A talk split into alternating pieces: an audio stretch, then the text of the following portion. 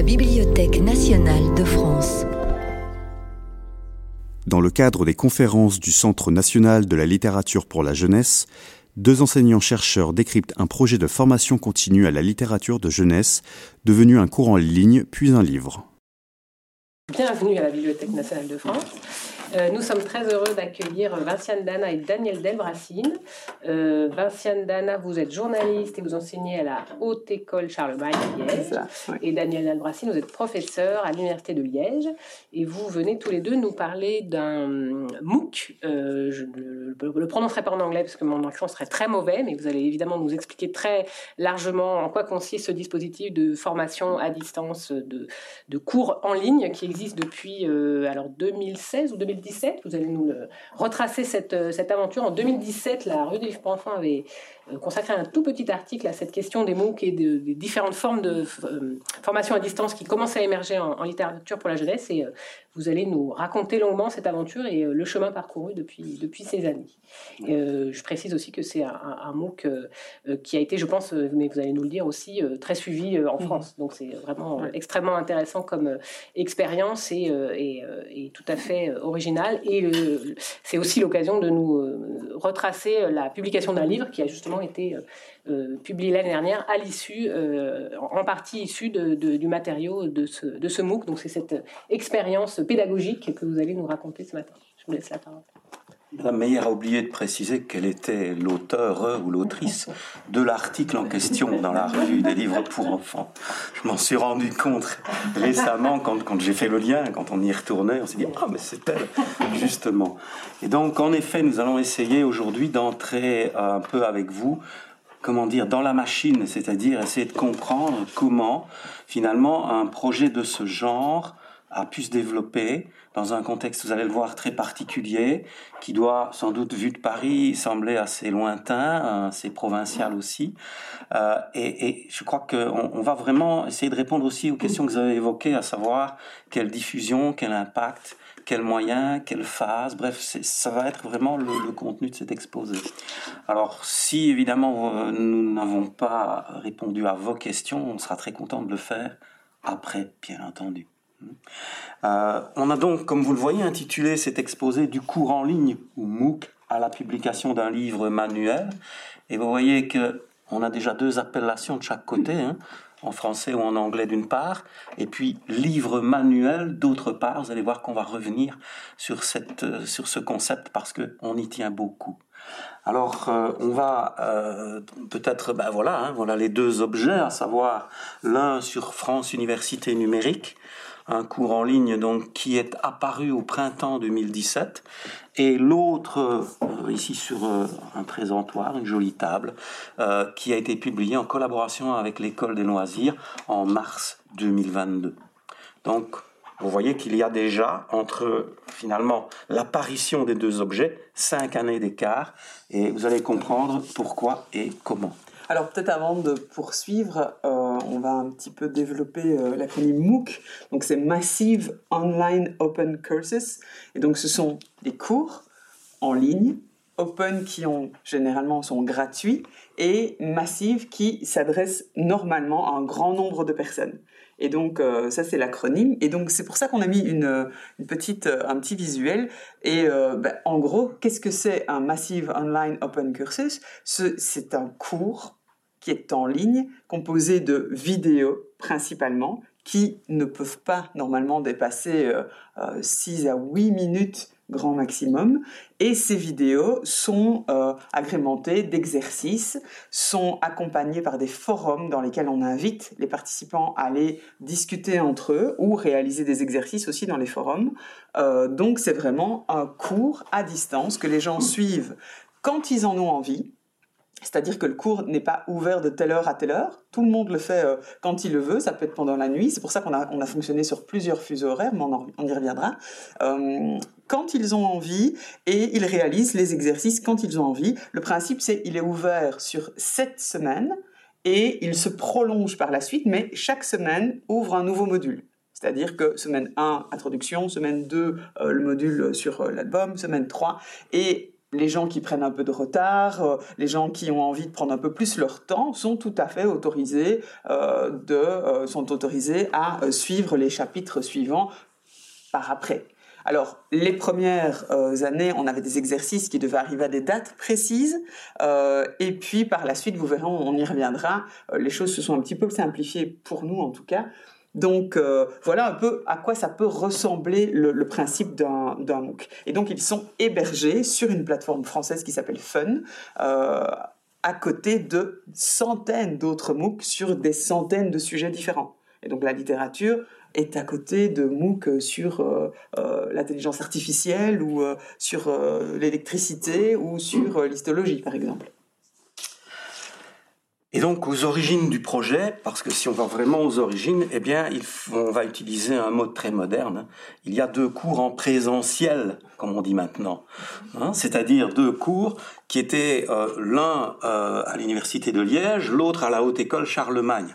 Alors à la haute école Charlemagne, c'est le cours de notre collègue Valérie Senti, qui est un cours obligatoire dans la formation des enseignants de collège, et c'est un cours qui consiste en trois fois 45 heures répartis en première, deuxième et troisième licence. On appelle ça des bacs chez nous, mais je vais essayer de parler français. Alors, par contre, euh, à l'Université de Liège, il s'agit d'un seul cours intitulé Littérature pour la jeunesse, 30 heures. Cette année, il y a 52 étudiants inscrits et j'en suis l'heureux titulaire. C'est un cours à option qui est situé au département de langue et littérature française et romane. On a donc en Belgique une répartition des études littéraires selon les grands principes de la philologie allemande, les langues romanes, les langues germaniques, vous voyez. Donc on a quelque chose d'un peu particulier. Alors, derrière ce projet, il y a bien entendu un réseau de collaboration, et vous avez la liste ici d'une série de, personnes que nous allons évoquer. Il y a notamment Björn Olaf Dozo de l'Université de Liège, qui va être, vous allez le voir, vraiment euh, l'initiateur. Dick Tomasovic, qui est un spécialiste du cinéma, Fanny Barnabé, qui est une spécialiste des jeux vidéo, Valérie Senti, que j'ai déjà cité, et Vinciane et moi, euh, qui sommes devant vous. Et donc, euh, derrière cette équipe, il faut quand même signaler qu'il y a un pionnier. C'est-à-dire que le hasard heureux a fait que euh, Michel de Fourny est liégeois. Michel de Fourny, qui est docteur en langue et littérature orientale, traducteur du sanskrit à l'origine, a enseigné dans une haute école qu'on appelle Elmo, haute école Mozane, et il avait notamment pour public les futures institutrices maternelles, comme on les appelle chez nous. Et donc là, c'est évidemment un public pour lequel la littérature, c'est la littérature de jeunesse, et vous savez sans doute tous ou toutes que Michel est un spécialiste de l'album, notamment. Euh, c'est un collectionneur de livres pour la jeunesse depuis les années 60, et les conséquences ne sont pas rien, puisque euh, lorsqu'il a légué son fonds à la ville de Liège, il imaginait léguer 25 à 30 000 livres. On en est aujourd'hui, parce qu'on vide sa maison tout doucement. Hein. Il est toujours chez lui, rassurez-vous, mais on essaie de dégager un peu sa maison. Et on en est à 90 000 livres pour les ateliers du texte et de l'image. Nous y reviendrons. C'est lui qui est intervenu aussi notamment pour soutenir le projet euh, de la famille Fauché pour faire reconnaître les albums du Père Castor par l'UNESCO. Il est en plus le créateur du premier cours à l'université de Liège, celui que je viens de mentionner et que j'ai eu l'honneur de reprendre après lui. Voilà.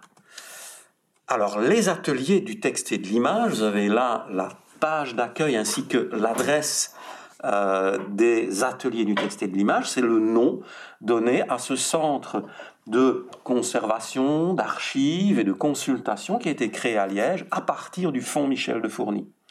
Et euh, ces ateliers, vous voyez, bénéficient euh, d'une euh, comment d'une charte graphique qui a été prise en charge par Benoît Jacques, que vous, connaissez, sans doute si vous travaillez dans le domaine de l'album pour enfants. Benoît Jacques est un ami personnel de Michel de Fourny. Liège, je vous disais, un contexte un peu particulier. On, a, on vous a même mis une carte de Belgique pour vous situer. Vous voyez que la province de Liège se situe au contact des Pays-Bas et de l'Allemagne. Donc nous sommes à l'extrême nord-est de la francophonie européenne, si on peut dire les choses comme ça. Euh, et euh, nous sommes malgré tout dans cette petite ville, hein, à l'échelle des, villes françaises, c'est une ville qui est un important centre de formation d'enseignants à travers l'université et les hautes écoles. Il y a dans cette ville aussi une bibliothèque publique qui compte la plus importante ou la deuxième plus importante collection de euh, livres pour la jeunesse. C'est la bibliothèque des Chiroux. On y a les ateliers du texte et de l'image, désormais, je vous en ai parlé. Liège a aussi été le lieu de euh, l'apparition de la deuxième euh, librairie euh, jeunesse spécialisée en Belgique francophone. La première, c'était à Verviers, toujours en province de Liège, un peu plus à l'est, entre Liège et l'Allemagne. Donc il y a là, on voit quelque chose de particulier. L'université complète, elle propose un cours spécifique, je vous l'ai dit, c'est le seul en Belgique francophone. Et nous avons créé récemment un centre de recherche qui s'intitule Chemin au sein de l'unité de recherche Traverse, qui est la grande unité de recherche de littérature au sein de l'université de Liège et de notre faculté. Je mentionne hors de l'université deux hautes écoles, les deux principales hautes écoles à fonction de formation pédagogique à Liège, sont en fait les seules en Belgique francophone a proposé justement des cours axés sur la littérature de jeunesse. Donc vous voyez que le, microcosme, en quelque sorte, même s'il est de taille réduite, est assez, euh, est assez orienté dans la direction qui nous intéresse.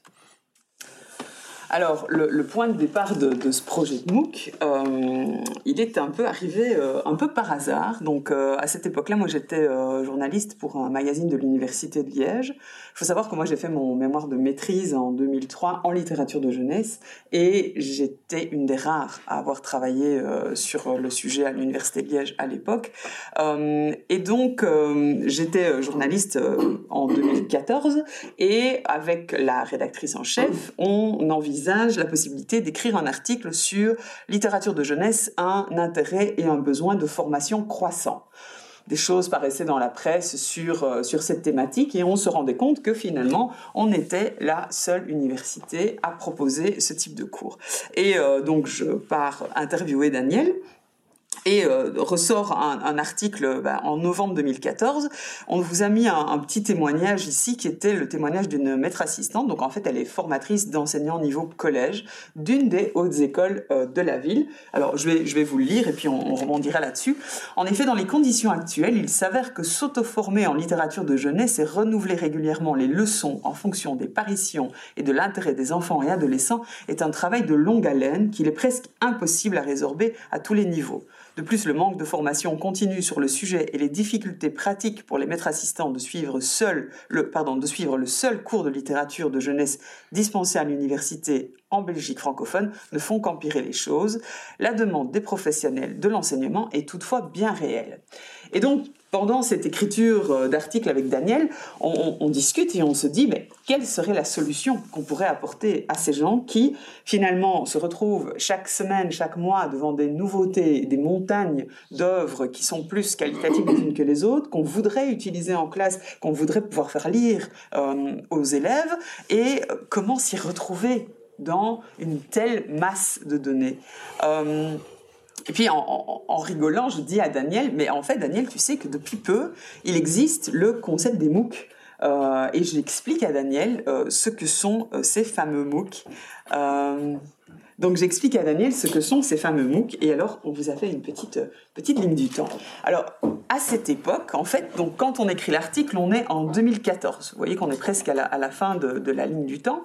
Euh, mais les premiers MOOC, ils apparaissent en 2010. En 2011, l'université de Stanford propose un MOOC sur l'intelligence artificielle qui a été réalisé par Sébastien Trun. Et c'est un MOOC qui recueille 200 000 inscrits en une seule session. Et donc, vous imaginez bien que là, pour la première fois, en termes de euh, pédagogie numérique, euh, on est en 2011 et on se rend compte qu'on peut rassembler 200 000 personnes qui sont passionnées par un sujet, ils peuvent suivre ce cours chacun chez eux au moment où ils ont envie de le suivre et être parfois diplômé ou pas, mais euh, ça peut arriver. Euh, et donc forcément les gens s'emballent. Et en 2012, on se rend compte que les MOOC se multiplient sur des plateformes américaines comme Audacity, Coursera et edX. Euh, malheureusement, on se rend bien compte aussi et assez rapidement que sur 200 000 inscrits du premier MOOC, mais il, a été, il en a été de même sur les MOOC qui ont suivi et qui ont été euh, très, euh, qui ont suscité un grand, un grand engouement, c'est que peu de gens allaient jusqu'au bout du processus. C'est-à-dire que les gens suivaient les 3, 4, 5, 6, 7 premières leçons, faisaient les premiers exercices et puis par manque de temps, par manque d'énergie, par manque de... se lasse. Et c'est toujours un tout petit peu le problème aujourd'hui, mais on y reviendra. Euh, on a réussi à trouver un petit peu des, subterfuges à ça. Et donc, en fait, en 2012, le phénomène s'essouffle presque instantanément. Euh, néanmoins, en 2014, le ministère de l'Enseignement euh, en France injecte grosse somme d'argent dans une plateforme française pour constituer des MOOC français euh, dans un premier temps. Et on se rend compte que petit à petit, le phénomène reprend un petit peu du poil de la bête. Et en 2016, euh, se lance à l'Université de Liège, au sein de l'Institut de formation et de recherche en enseignement supérieur, donc à l'IFRES, euh, l'idée de recréer des MOOC. Et moi, je me souviens que la première fois qu'on a assisté à un MOOC Lab, on va y revenir, la première fois qu'on a assisté à un cours sur les MOOC, parce qu'il a fallu qu'on apprenne aussi, nous, ce que c'était un MOOC, euh, notre technopédagogue, Jean-François Van de Poel, nous a dit on a un peu l'impression que les MOOC ont fait leur maladie de jeunesse et maintenant, on est prêt à créer des produits qui sont qualitatifs et pour lesquels on va pas faire les mêmes erreurs. Donc, on pourrait relancer la machine et on pourrait, pourrait essayer, l'Université de Liège pourrait essayer de produire euh, des MOOC à son tour. C'est intéressant parce qu'il faut voir qu'on bénéficie donc d'une expérience acquise et observé, notamment par Jean-François Van der Poel, qui avait, lui, dès le début, suivi le phénomène et qui nous a fait bénéficier, en quelque sorte, de cet avantage de, de, de connaître les, les, erreurs euh, à ne pas faire et, et, de nous guider. Donc là, on est, on est vraiment très très bien pris en charge. Vous allez le voir, puisque au départ, à l'université de Liège, on a une demande qui émane de la faculté de médecine avec un cours d'histologie, hein, donc l'étude des tissus humains, de notre collègue, de ma collègue Valérie Defaveux, euh, qui, a donc, qui va donc avoir une fonction de, vous allez voir, assez différente de notre cours en ligne à nous. Hein, J'en reparlerai. Euh, la décision institutionnelle est prise par le vice-recteur, donc si vous voulez le vice-président de l'université, Rico Bruges, qui était très attentif à cette nouveauté à l'époque. Et on va créer une première vague, et cette première vague sera constituée de trois cours pour lancer en quelque sorte l'enseignement en ligne à l'université de Liège. Et euh, Björn Olaf Dozo, qui était à l'époque premier logisticien de recherche, très très préoccupé des questions des nouveaux supports et du numérique, va saisir l'occasion et va proposer, à côté du cours d'histologie qui était quasiment obligé, un cours consacré à la littérature pour la jeunesse. Euh, à noter que Björn Olaf Dozo dirige depuis 2020 la cellule d'appui à la recherche sur les outils numériques de l'université.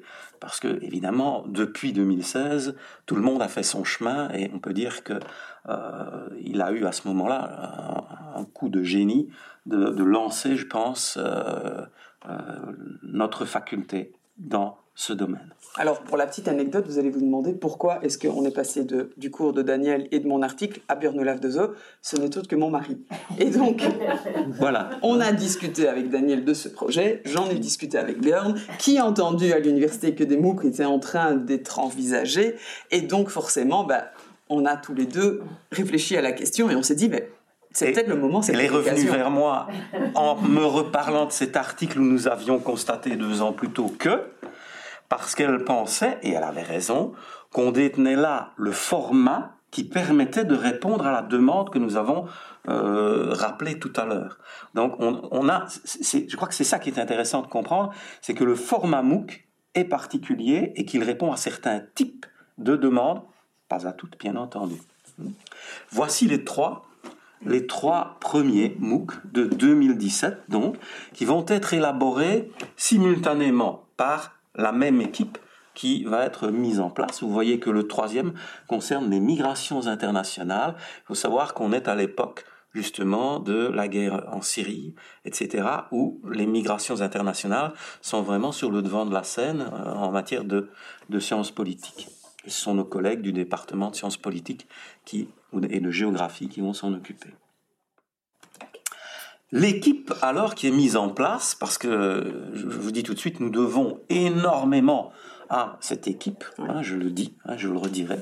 En mars 2016, on va créer une cellule spécifique qui va s'appeler MOOC ULG, LG pour Liège, hein, au sein de l'IFRES, Institut de formation de recherche en enseignement supérieur.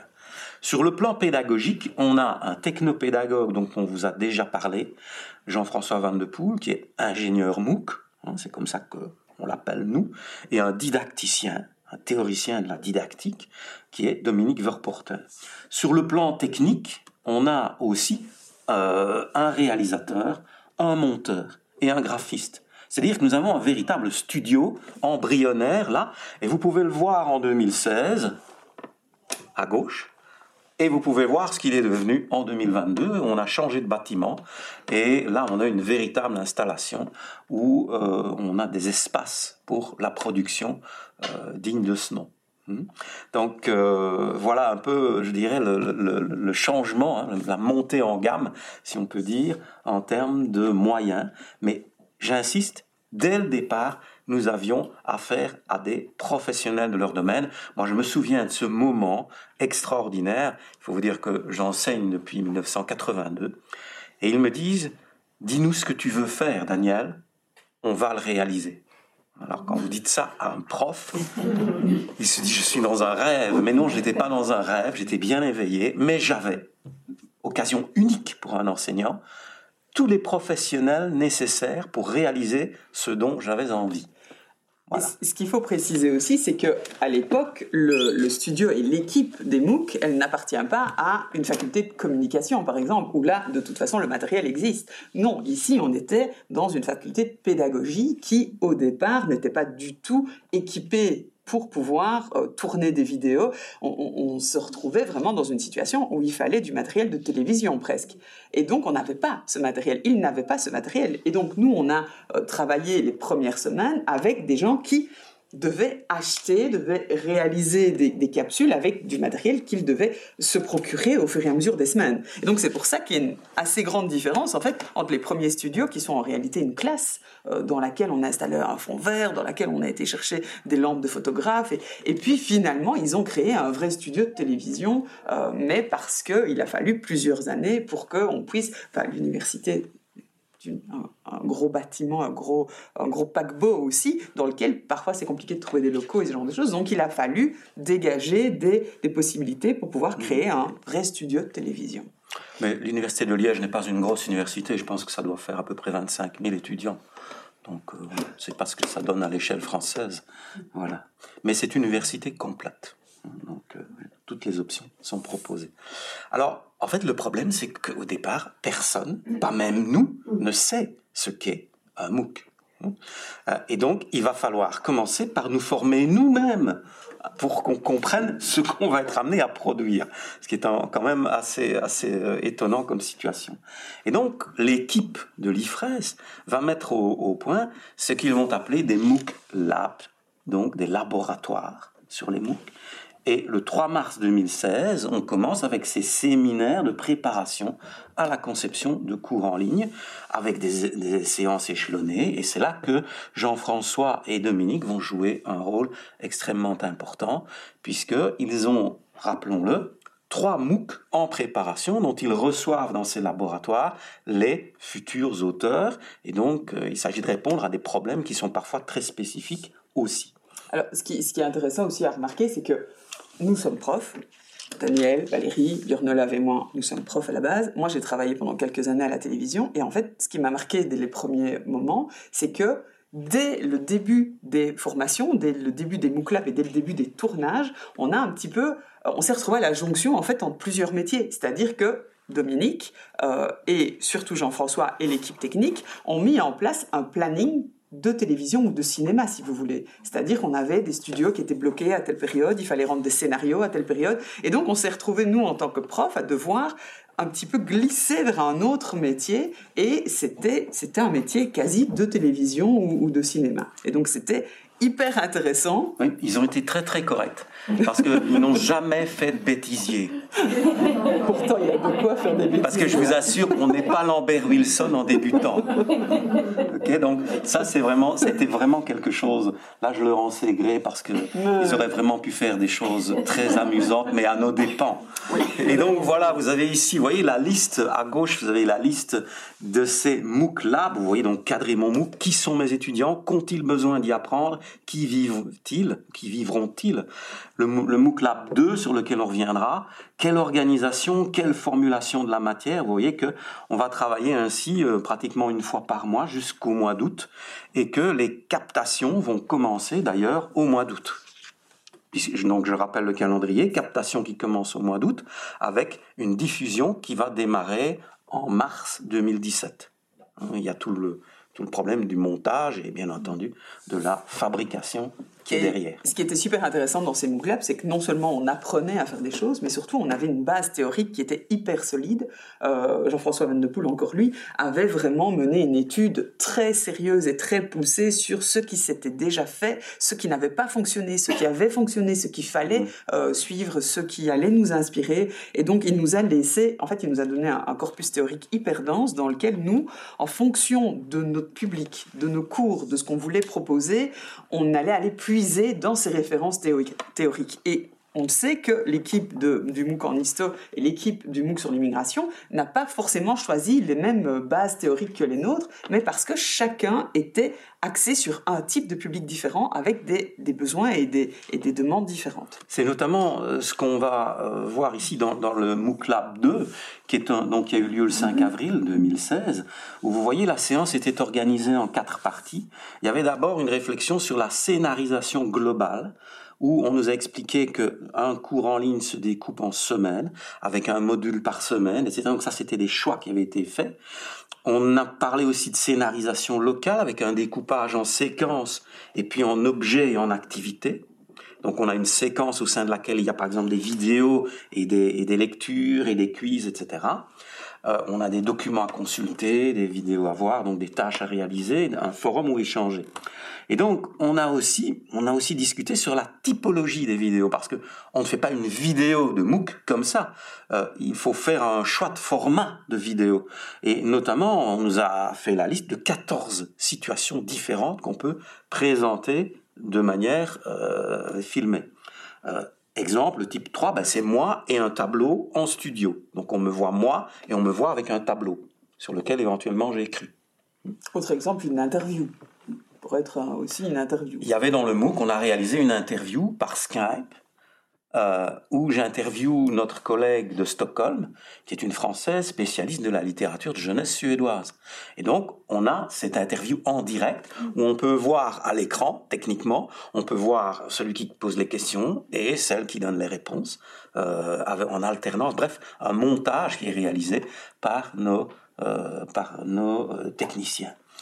Et donc, on va nous demander de produire, comme Vinciane l'a dit, un objet typiquement cinématographique qui est un storyboard. C'est-à-dire, euh, on va nous demander de réfléchir à la manière dont nous écrivons nos textes pour un prompteur, et on va nous faire penser aussi en unité autonome. C'est-à-dire, on va sans cesse nous rappeler, attention, vous devez savoir que dans un cours en ligne, l'utilisateur fait son marché. C'est-à-dire qu'il va aller chercher cette vidéo-là qui l'intéresse. Il va passer celle-là parce que le sujet ne l'interpelle pas, mais il va aller faire l'autre. Donc il faut à chaque fois concevoir les objets comme des objets autonomes, si vous voulez, indépendants. Et ça, c'est un, principe qu'il nous a fallu intégrer parce que ça va à rebours de notre démarche d'enseignant. La démarche d'enseignant, c'est quoi? Mais c'est de chercher justement à créer une continuité des liens. Euh, à faire en sorte que tous les éléments soient dans une espèce de concaténation hein, euh, pour produire, euh, je vais dire, une articulation.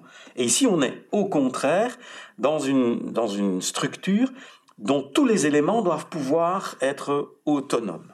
C'est très particulier. Alors actuellement, la cellule MOOC de l'Université de Liège est, devenue une cellule à part entière. Mm. Donc aujourd'hui, on est sur 24 MOOC et 2 SPOC. Euh, on est à plus de 444 000 apprenants, il y a 196 enseignants, il y a vraiment beaucoup de monde. Et c'est devenu une énorme équipe qui a continué à produire des MOOC euh, sur toute une série de, domaines différents. Alors, euh, ce qui est génial aussi, c'est qu'au sein de la CARE outils numériques, ils ont organisé, ils ont développé vraiment euh, cette, cette CARE et ils ont organisé, par exemple, des moments de rencontre et des réflexions qui sont régulièrement organisées et auxquelles nous sommes invités, mais également tous les autres qui ont produit d'autres MOOC après nous. donc, c'est très intéressant. Si, si vous avez envie de savoir un peu euh, ce que l'université produit en termes d'autres MOOC, ben voilà. biomasse et chimie verte, je vois. Technique d'irrigation. On n'a pas à l'écran, Vinciane. Ah masse. Oui, on n'a pas. Euh, voilà. Ben, voilà, mais voilà, vous avez, voilà. Biomasse et chimie verte, voilà, si ça vous intéresse. Université de Liège, on a une faculté euh, d'agronomie, qui est la principale faculté d'agronomie belge, à Jean-Blou, hein, qui dépend de l'Université de Liège. Voilà. On arrive au cours en ligne euh, pour sa réalisation. Parce que vous voyez que là, on est préparé, et là, maintenant, il va falloir construire l'objet, on va fabriquer. Et donc, la première question qui s'est posée à nous, c'est celle de la détermination d'un public cible. En effet, on s'est rendu compte après, et tu vas nous donner un exemple, hein, Vinciane, mhm. que c'est une phase essentielle pour la réussite. Il faut savoir répondre à la question, mais qui est mon public? Qui vais-je viser? Qui sont mes étudiants? Et tu évoquais le cas du MOOC sur les mhm. jeux vidéo. Donc euh, Björn Lagdeze a aussi euh, participé donc, euh, et a créé l'année d'après en fait un MOOC sur les jeux vidéo. et on s'attendait à ce que ce MOOC sur les jeux vidéo connaisse un réel succès, vraiment quelque chose de, très impressionnant. On pensait qu'il allait dépasser tout ce qui était euh, possible. Euh, mais ils se sont euh, retrouvés face à un problème qui a été un problème de public cible dès le départ.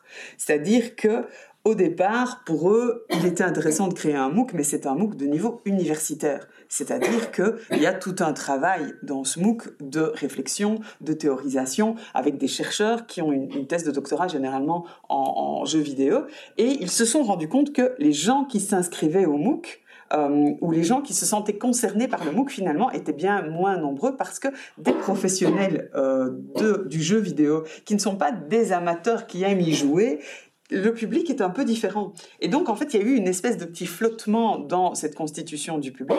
Et au final, ben, le euh, MOOC a rencontré moins de succès. Alors, c'est quand même un très très beau succès et ça a quand même très bien fonctionné. Ça, mais ça a rencontré moins de succès que le MOOC en littérature de jeunesse. En revanche, et j'y reviendrai, eux, ils ont continué à proposer des formations en présentiel euh, à l'université de Liège. Et là, c'est un système qui fonctionne. Donc, euh, mais on, on y reviendra. Et donc, nous avons dû aussi définir nos intentions de départ. Vous voyez qu'on les, hein, affiche là. C'est-à-dire que, si vous avez bien compris, euh, aujourd'hui, par exemple, à l'université, moi j'ai 52 étudiants dans mon cours de littérature pour la jeunesse. Ce qui est bien. Mais bon, ah, on va pas faire un MOOC pour 52 étudiants.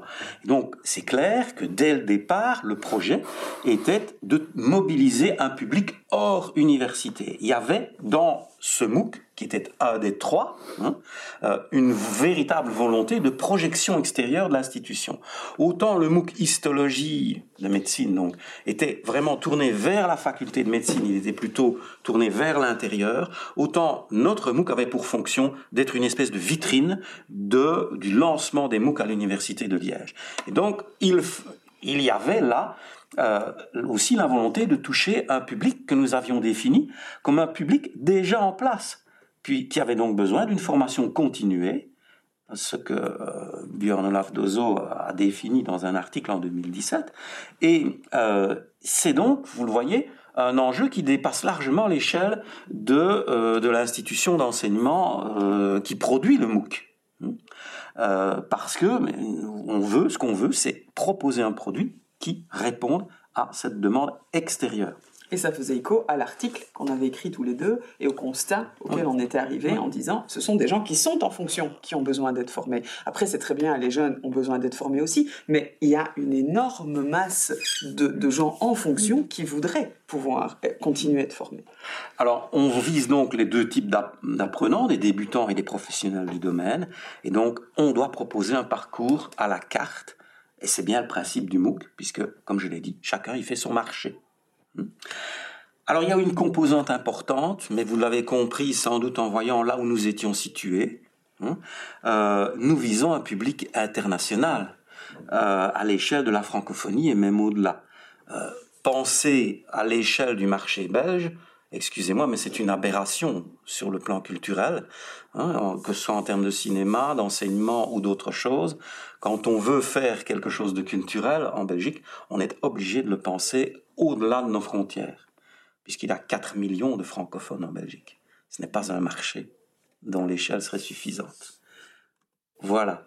Et donc, on va commencer les premières captations vidéo à l'été 2016, comme je vous le disais. Et vous voyez donc euh, là, mais on voit notre, notre euh, monteur, c'est Samuel, qui est aussi caméraman. Notre collègue Valérie, on me retrouve. On va, on va voir euh, aussi qu'on est allé, c'est Vinciane, qui interviewe Michel de Fourny avec Pierre, le caméraman, dans son jardin. Donc Michel est là dans son jardin à Herstal. Voilà. Et donc, euh, euh, ces premières captations vidéo, comme vous le voyez, se font sur un fond vert, bien entendu, puisque toutes les couches images vont être ajoutées. Hein, euh, ça, c'est quelque chose que nous allons nous-mêmes découvrir en studio lorsqu'on va justement travailler ces aspects-là. Alors, on peut peut-être faire juste un tout petit aparté sur les images. Donc là, on n'a pas encore vu d'extrait du MOOC, mais vous allez voir très bientôt. C'est que on voulait aussi que dans ce cours, quand on donnait les, informations techniques, mais qu'on parlait aussi des différentes œuvres. Quand on avait la possibilité de pouvoir faire, vous voyez, quand on est en classe, on montre un PowerPoint généralement, donc on a un support. Eh bien là, comme on était devant une caméra, il fallait que le support apparaisse derrière nous.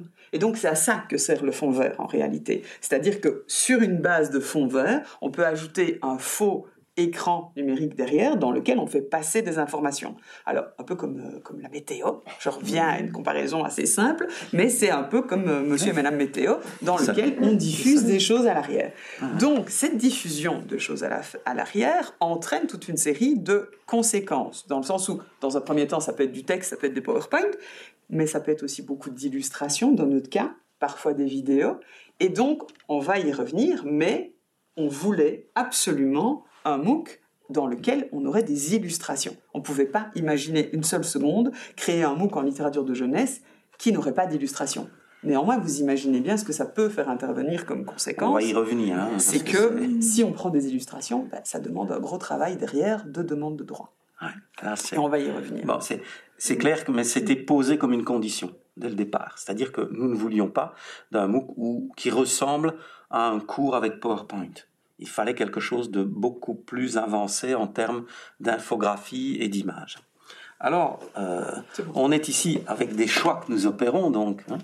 euh, au départ, on a voulu faire deux parcours de niveaux différents, puisqu'on avait identifié deux publics, débutants et professionnels. On s'est dit, il faut être logique, il faut qu'on leur fasse deux parcours. On n'avait pas compté sur une chose, c'est qu'ils sont bien assez grands pour faire eux-mêmes le parcours qu'ils ont envie de faire tout seuls. Et donc, finalement, c'était c'était une source de problème, ce double parcours. Et on s'est rendu compte que le support était tellement souple déjà au départ que nous introduisions là quelque chose qui n'avait aucune raison d'être, puisque chacun a fait le parcours qu'il souhaitait. Et qui troublait même les gens, en fait. Mais alors, on y reviendra, ça troublait même les gens. C'était parfois des sources de problèmes techniques. Mhm. Et donc, ce qu'on a voulu, alors, on a dû réfléchir à ce qu'on allait mettre dans le cours en ligne. Parce que on ne pouvait pas faire un cours qui allait durer euh, 500 heures. Hein. on n'allait pas pouvoir faire 27 modules. Euh, on était limité à une certaine dimension. Et donc, à partir du moment où vous êtes limité, vous devez choisir. Et donc, nous allons faire des choix. Nous allons d'abord choisir des formes ou des genres que nous jugions fondamentaux. Et nous avons choisi l'album et le roman. Nous avons voulu aussi traiter des questions comme le secteur de l'édition, les formats numériques et les développements autour du livre. Et nous avions là cinq modules quasiment, avec un module d'introduction, et nous avions donc les six modules de départ ça nous paraissait nécessaire pour être en adéquation forte avec le public cible. Par exemple, le secteur de l'édition allait toucher fortement les acteurs du métier hein, et dans les métiers du livre. Euh, on a voulu traiter le support numérique parce qu'on en avait les moyens, qu'on avait une experte parmi nous, et parce que c'était un, élément qui émergeait dans ces années-là, manifestement. Il n'y avait pas que les cours en ligne, il y avait aussi les livres numérique, et la culture populaire, parce que nous avons toujours inscrit le cours de littérature pour la jeunesse à l'université dans le contexte de ce que nous appelons une mineure de culture populaire. Donc les étudiants ont leur programme principal et sont libres de choisir une mineure, qui est une composante secondaire de leur programme de licence, euh, mineure dans laquelle ils font donc des choix d'options. C'est là que se situe le cours que je donne. Voilà. Alors, peut-être avant de passer à la dia suivante, comme Daniel vient de le dire, choisir, c'est renoncer. Et donc, les choix que nous avons faits, chacun, de manière très réfléchie, encore au moins une ou deux fois par mois aujourd'hui, on nous envoie des messages pour dire mais pourquoi n'avez-vous pas traité la BD Mais pourquoi n'avez-vous pas traité le conte Mais pourquoi ah, ça, le a fini par faire le conte là c'est mais on avait reçu tellement de demandes pour le conte que on s'est dit, à, partir du moment où on a ajouté un, module, on y reviendra aussi, euh, on, va, on va faire le compte. Mais c'est encore aujourd'hui quelque chose qu'on reçoit régulièrement. C'est-à-dire, pourquoi avez-vous opéré ces choix-là? Et donc, à chaque fois, ben, on se justifie en expliquant ce que... Il y a aussi une autre raison, Lanciane. Il faut quand même qu'on dise que nous n'avons jamais été dégagés de notre fonction pour nous occuper de cela. Donc, tout ce qu'on est en train de vous expliquer là, nous l'avons fait en surcroît de nos charges. Donc, euh, on n'est pas du tout, faut pas du tout que vous imaginiez, ou très simple, hein, leur, euh, leur chef les ont libérés pour produire le MOOC. Pas du tout, pas du tout. C'est ça, sur notre temps libre. Oui, voilà. libre. Et donc, vous devez comprendre que ce fut à la fois du travail, mais aussi presque un hobby, pour le dire autrement. Voilà. Et donc, nous allons aussi opérer un choix sur lequel euh, nous allons être interrogés plusieurs fois, à plusieurs stades du projet d'ailleurs, euh, de travailler sur un corpus international. Parce que nous avons d'emblée voulu sortir d'un regard strictement francophone. Il faut savoir quand même que ben, voilà, nous venons de Belgique, qui est un pays déjà trilingue au départ, euh, et que nous nous sentons sur ce point parfois en décalage avec les choix de nos voisins préférés, les Français. et donc, euh, pour vous donner un exemple, hein, moi qui suis didacticien du, du français langue première, euh, je connais un peu les, les, prescrits euh, légaux, ce que vous appelez vous les instructions officielles. Et ce qui nous apparaît, nous, c'est la très forte centration sur des corpus français du cours de, littérature au, lycée et au collège en France, alors que chez nous, les corpus sont beaucoup plus euh, nourris de littérature allophone traduite. Et donc, euh, voilà, ce décalage-là existe aussi, j'ai envie de dire, à l'école obligatoire, au sein du cours de français. Donc, il ne faut pas s'en étonner. Euh, ce que nous considérions, nous, comme normal, a parfois été perçu, d'un point de vue français, comme un choix étonnant. Et, voilà. Mais vous voyez ici, donc on a, j'ai mis à l'image un excellent album canadien anglophone ou un excellent très court roman suédois et un très bel album euh, réalisé par un dessinateur berlinois, hein, qui sont des, euh, des œuvres qui interviennent dans le MOOC. Autre choix que nous avons fait aussi, mais il était quasi forcé, c'est de répartir les tâches en fonction des compétences des personnes. Et je vais prendre l'exemple de Vinciane, elle va rougir. Le module 5, il était pour elle évidemment. Pourquoi? Parce que c'était son domaine d'expertise. Euh, l'équipe était une équipe complémentaire avec des profils de compétences très différents et aussi notamment sur les activités. Euh, je ne suis pas très à l'aise dans l'interview, ce n'est pas le cas de Vinciane. Euh, c'est une spécialiste de la communication, elle s'y entend en littérature numérique, moi, pas du tout. Vous voyez, donc on est vraiment, on était vraiment tous les quatre euh, extrêmement complémentaires. Et donc, Vinciane, qui est journaliste, spécialiste de communication digitale et de littérature numérique, s'est donc bien occupée du module 5. Alors c'est dit ça fait un petit peu... Euh, on fait le CV de manière succincte de Vinciane, mais l'intérêt de cette DIA, en fait, c'est de dire aussi que dans la conception d'un MOOC, il n'y a pas que le contenu. C'est-à-dire que, et on va y revenir de, par la suite, il y a tout le travail qui est à l'extérieur. Un MOOC comme celui-là, effectivement, même si Fun en fait la publicité sur son site, il faut communiquer Il faut avoir un, contact avec le public, il faut vraiment un gros travail de communication, et le, travail de communication, il passe par un travail de promotion, c'est-à-dire qu'il faut dégainer son téléphone à chaque fois qu'on sort pour faire des photos, il faut pouvoir republier les articles que Daniel va mettre euh, du temps et de la qualité à, produire et à publier dans des grandes revues, ben, il faut pouvoir les repartager vers l'extérieur, et donc c'est des choses qui devaient être faites par des, des gens qui avaient des, des complémentaires effective. Euh, Valérie, sa grande complémentarité, c'est qu'elle donne cours à destination des euh, enseignants du, niveau collège. Et donc, Daniel, comme il y avait un vrai travail de collaboration entre eux, puisqu'ils étaient sur des publics à la fois différents, mais en même temps, ça se recoupait. Et donc, on aurait, en fait, la conclusion de, de, de ce c'est qu'on n'aurait jamais pu créer ce projet si un de nous quatre avait manqué parce que nos compétences co-organisaient en fait le, travail. Et on était obligé de travailler euh, chacun avec ses propres compétences, mais ça se passait vraiment très très bien évidemment. Alors on a dû préparer les vidéos parce que c'était quand même le gros du travail, c'était les fameuses vidéos. Euh, et nous avons travaillé d'abord avec un format de préparation qui nous a été proposé par les cellules MOOC Liège. C'était un canvas de storyboard fourni. Je vais vous montrer un exemple euh, qui vient de Valérie. Euh, j'ai moi-même euh, peu apprécié ce format et j'ai tout de suite proposé de travailler avec des dia PowerPoint. où je mettais mes contenus dans l'image et mon texte pour le prompteur sous la dia. Parce que vous savez que dans un PowerPoint, on peut écrire en dessous. Euh, je vais vous donner aussi un exemple. Et aujourd'hui d'ailleurs, euh, je pense que toutes les méthodes sont acceptées. On va donc construire ces vidéos pas à pas. Euh, et on va vous montrer aussi des traces. Ce sont les trois dias qui suivent. Voilà, par exemple, vous avez ici une fiche donc de storyboard qui vient de Valérie qui est donc le début. On a le début du texte de prompteur à droite. Euh, c'est une vidéo sur l'album pour adolescents. Et donc à gauche, pardon. Euh, et euh, ici, vous remarquerez, si vous pouvez lire le texte, que le texte est bien entendu déjà caractéristique parce qu'il s'agit d'un texte qui était écrit mais qui est fait pour être oralisé. Je reviendrai sur cette question-là, parce que c'est une des grosses difficultés que nous allons rencontrer dans un deuxième temps à l'étape du livre. Et vous voyez qu'à droite, il y a les commentaires pour l'illustration euh, en image de ce texte qui sera dit devant la caméra. Et donc, on a là les deux, les deux, les deux composantes. Voilà, ici, par exemple, euh, pour ma part, ce qui va se passer, c'est-à-dire qu'on vous montre la citation en allemand que j'ai demandé de faire apparaître euh, euh, dans, dans l'image.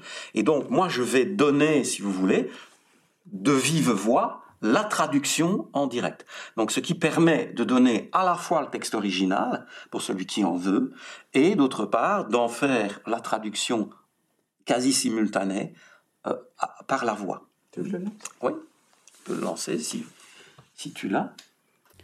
Heinz Heino Ewers l'explique très bien en ces termes. Le texte fonctionne ici comme un soutien pour la mémoire de celui qui raconte l'histoire fixée par écrit est plutôt une espèce de modèle qui peut être interprété de façon libre. Sans importance alors le texte, puisque l'on en ferait ce que l'on veut? Non. On peut observer que ce passage du... Et donc, oui, donc vous voyez euh, ici, vous avez à gauche, vous avez ce que j'ai demandé, vous voyez mon message en orange, faire apparaître ça et ça et ça, on le verra apparaître, hein, vous en avez déjà vu, et vous avez à droite, vous avez mon texte de prompteur tel qu'il apparaissait sous le, on a dû les réorganiser parce que ce n'était pas possible de vous les montrer tel quel ici dans l'image. Donc vous voyez que le format, on, ne se présente pas, on ne se présente pas en studio euh, en se disant je vais parler. Hein, euh, tout est euh, exactement préparé, je dirais à la virgule. Peux le relancer si tu veux. Bah, je, je, le remets avec le, son. Sauf si bah, on l'a vu pendant que tu parlais. Oui, c'est bien. Ok. On va passer. Voilà. Voilà.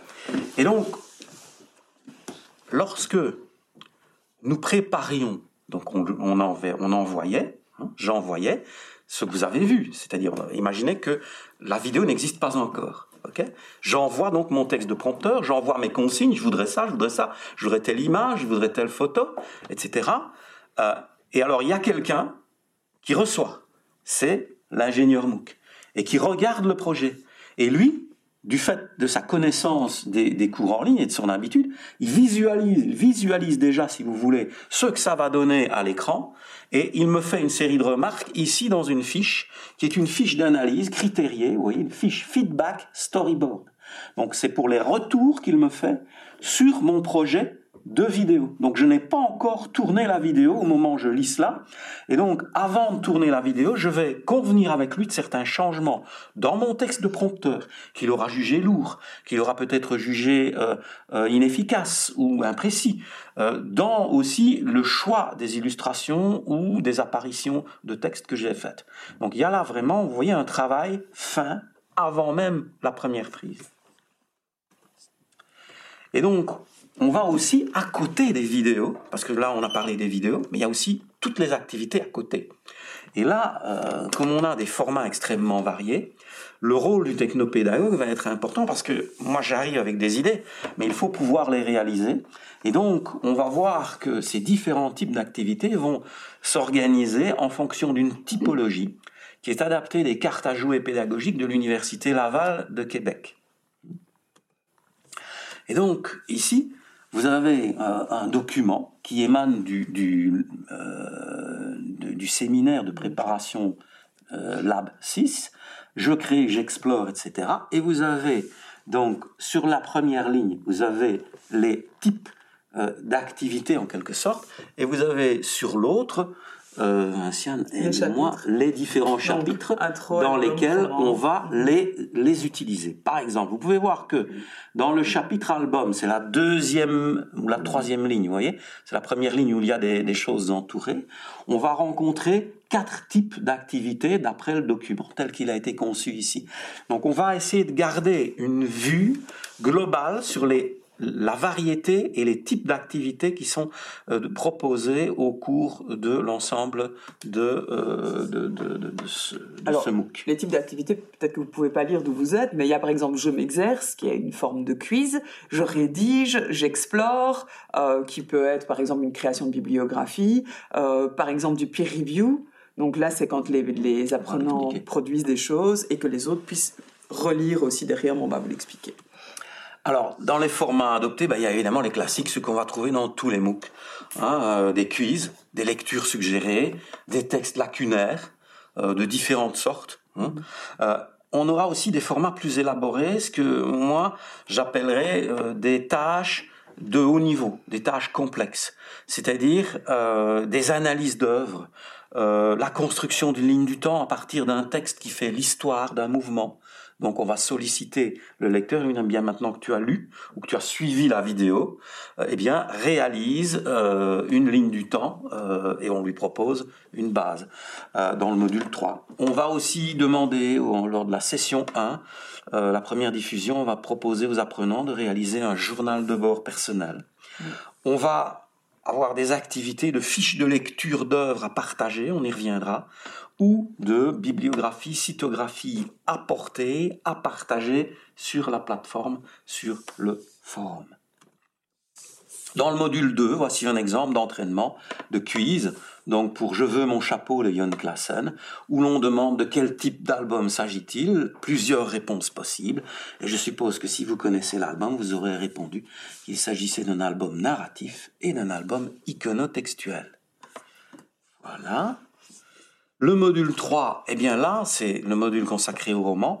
Voici la version provisoire des consignes de la tâche finale du module. Donc il faut imaginer que quelqu'un qui a suivi tout le module, toutes les vidéos, tous les quiz, etc., arrive en bout de course sur le roman.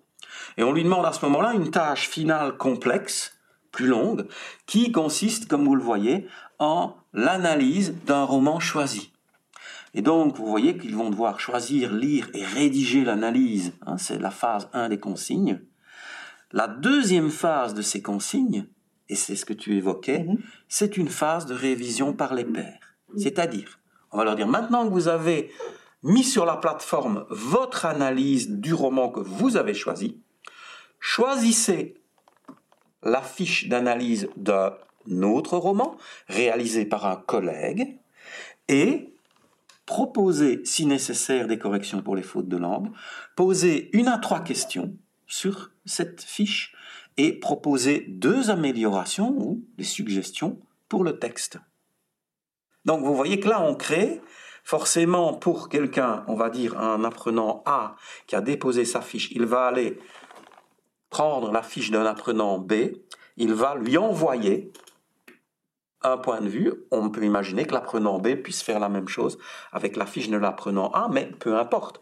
On va donc avoir des espèces de, euh, comment dire, d'interaction, d'opérations croisées entre les participants à la formation. Et alors, nous avions annoncé, c'était notre intention, nous l'avons fait, mhm.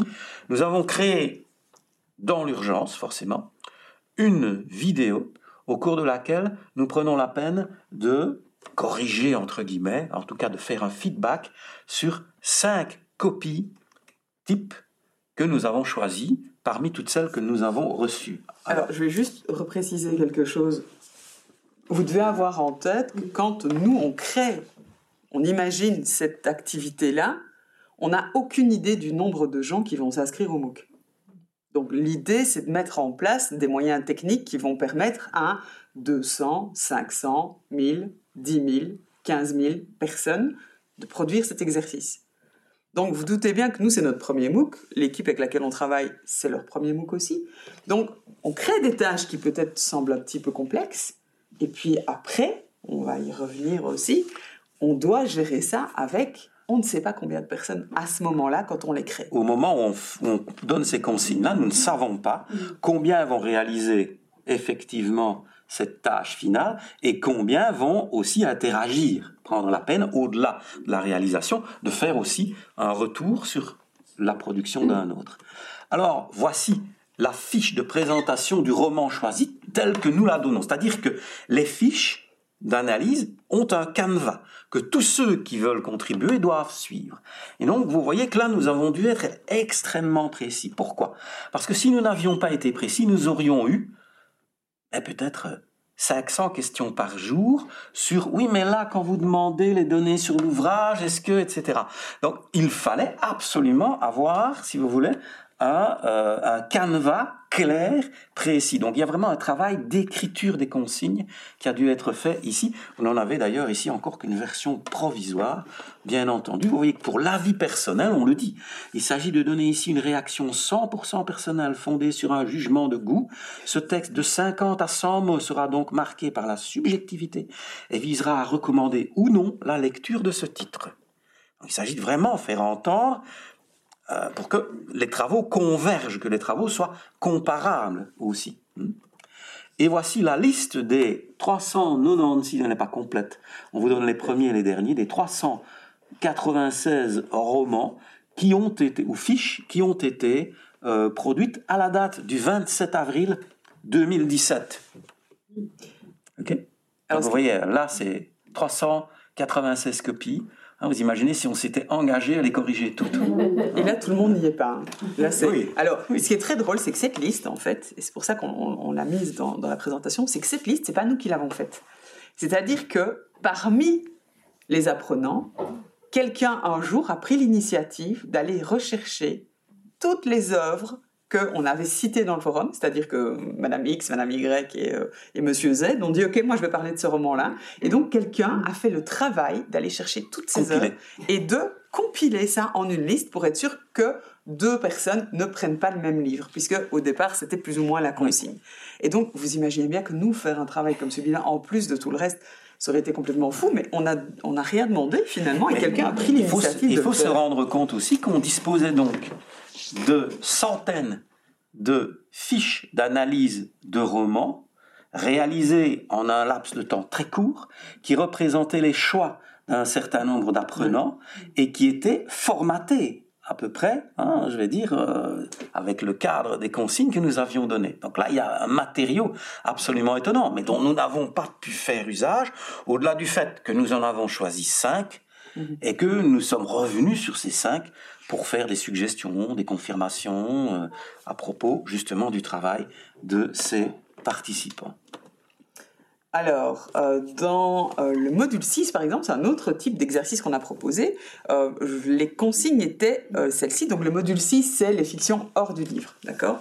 Dans le forum, au sein de cette discussion, pour lequel vous trouverez un lien ci-dessous, citez une, dé- une déclinaison médiatique d'un univers fictionnel. Vérifiez si l'univers fictionnel est déjà cité dans le fil de discussion. Donc, en gros, T'expliques.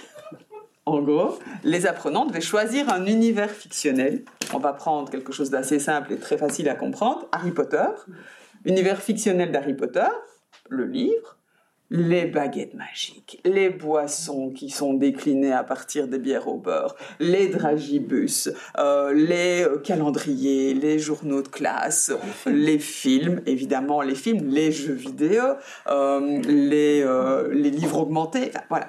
Là, on est bien dans le module 6, hein, donc avec tout ce qu'il y a autour du livre. hein. les figurines. Oui. Donc voilà, c'est- pour, Harry Potter, c'est assez clair, c'est infini, mais on demandait de vérifier si l'univers fictionnel avait déjà été cité dans le fil de discussion, pour ne pas que tout le monde nous sorte Harry Potter. Et donc on s'est retrouvé avec des dizaines et des dizaines de réponses qu'on va vous montrer, qui sont extrêmement intéressantes. Parce que quand le fil de discussion avait déjà été ouvert par quelqu'un, par exemple sur Harry Potter, eh bien, le deuxième, le troisième, le vingt-septième qui arrivait sur le même, avec la même idée, ajoutait des éléments dans le fil de discussion. Ça Donc là, il y, a- y des choses. Le toaster à l'effigie d'Harry Potter, on a, on a vu des choses des assez choses, incroyables. Alors voilà ce que donne sur un fichier Excel. Lance, à un moment donné, on a fait un fichier Excel de l'ensemble du projet en gestation. C'est le plan existant en décembre 2016. Donc je rappelle, on a fait les, les, les laboratoires de préparation, on les a fait au printemps et à l'été 2016. Là, on est en pleine élaboration, on est en train de terminer toute une série de parties et on va diffuser trois mois plus tard. Donc là, on a un plan, vous voyez, par module. Vous n'avez ici que le module 1 et le module 2. Vous voyez que le module 2 est quasi euh, terminé, le module 1 est en cours d'élaboration, et le module 3 n'apparaît qu'en partie. Oui, Hmm. mais cette partie-là Voilà. était déjà presque finie. Donc, Donc c'est pour, pour nous, on avait besoin d'avoir une vue d'ensemble de ce qui restait à faire. Donc c'est vraiment un, un- un gros travail d'organisation. Et ça, ça ressemble à un plan de travail de cinéma aussi. C'est vraiment le même principe en fait. Alors, le cours en ligne, les résultats et diffusion.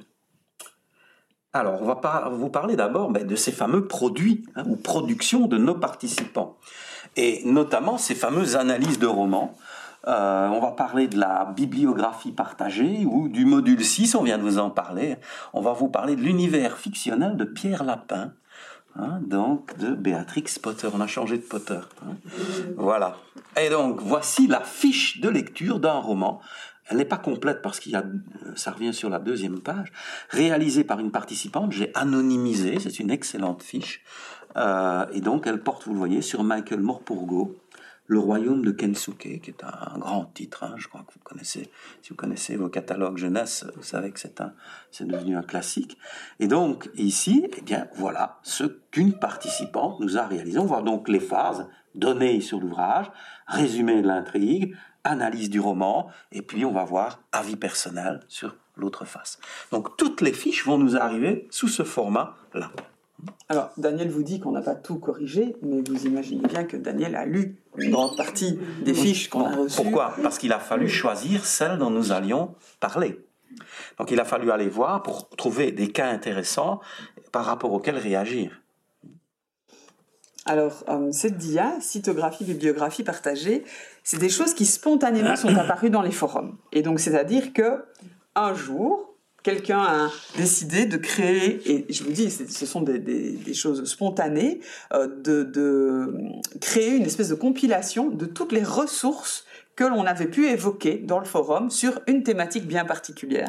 Et donc, euh, on a une espèce de bibliographie qui a été créée comme ça euh, par, euh, par nos apprenants et qui a été compilée par une personne.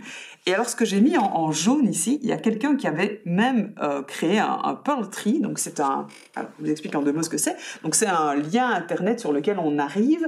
Et cette personne avait classé par thématique toutes les ressources qu'elle avait trouvées dans les forums. Et donc, par exemple, il y avait euh, une thématique, la loi de 49. Eh bien, si on clique dessus, il y a des dizaines de sources qu'on retrouve sur Internet qui sont liés à la loi de 49. Donc vous avez compris que ce n'est pas notre bibliographie, c'est celle qu'ils ont en quelque sorte échafaudée sur le forum par leurs suggestions.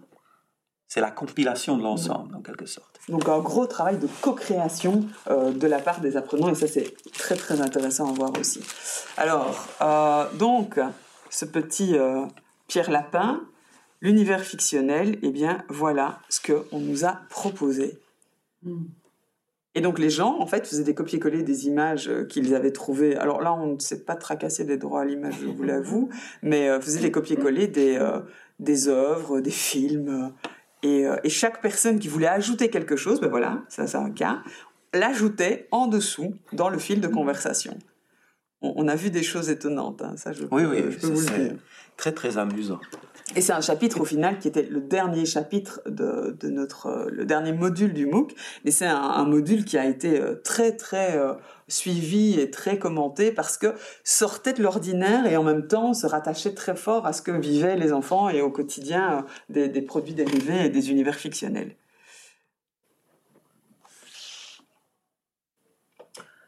Voilà. Alors là, je, Alors, je vais reprendre toi la qui main. donner, là. Voilà. Oui. Un petit peu sur, euh, mais sur la participation et sur la communication et sur euh, le public finalement qu'on a attiré.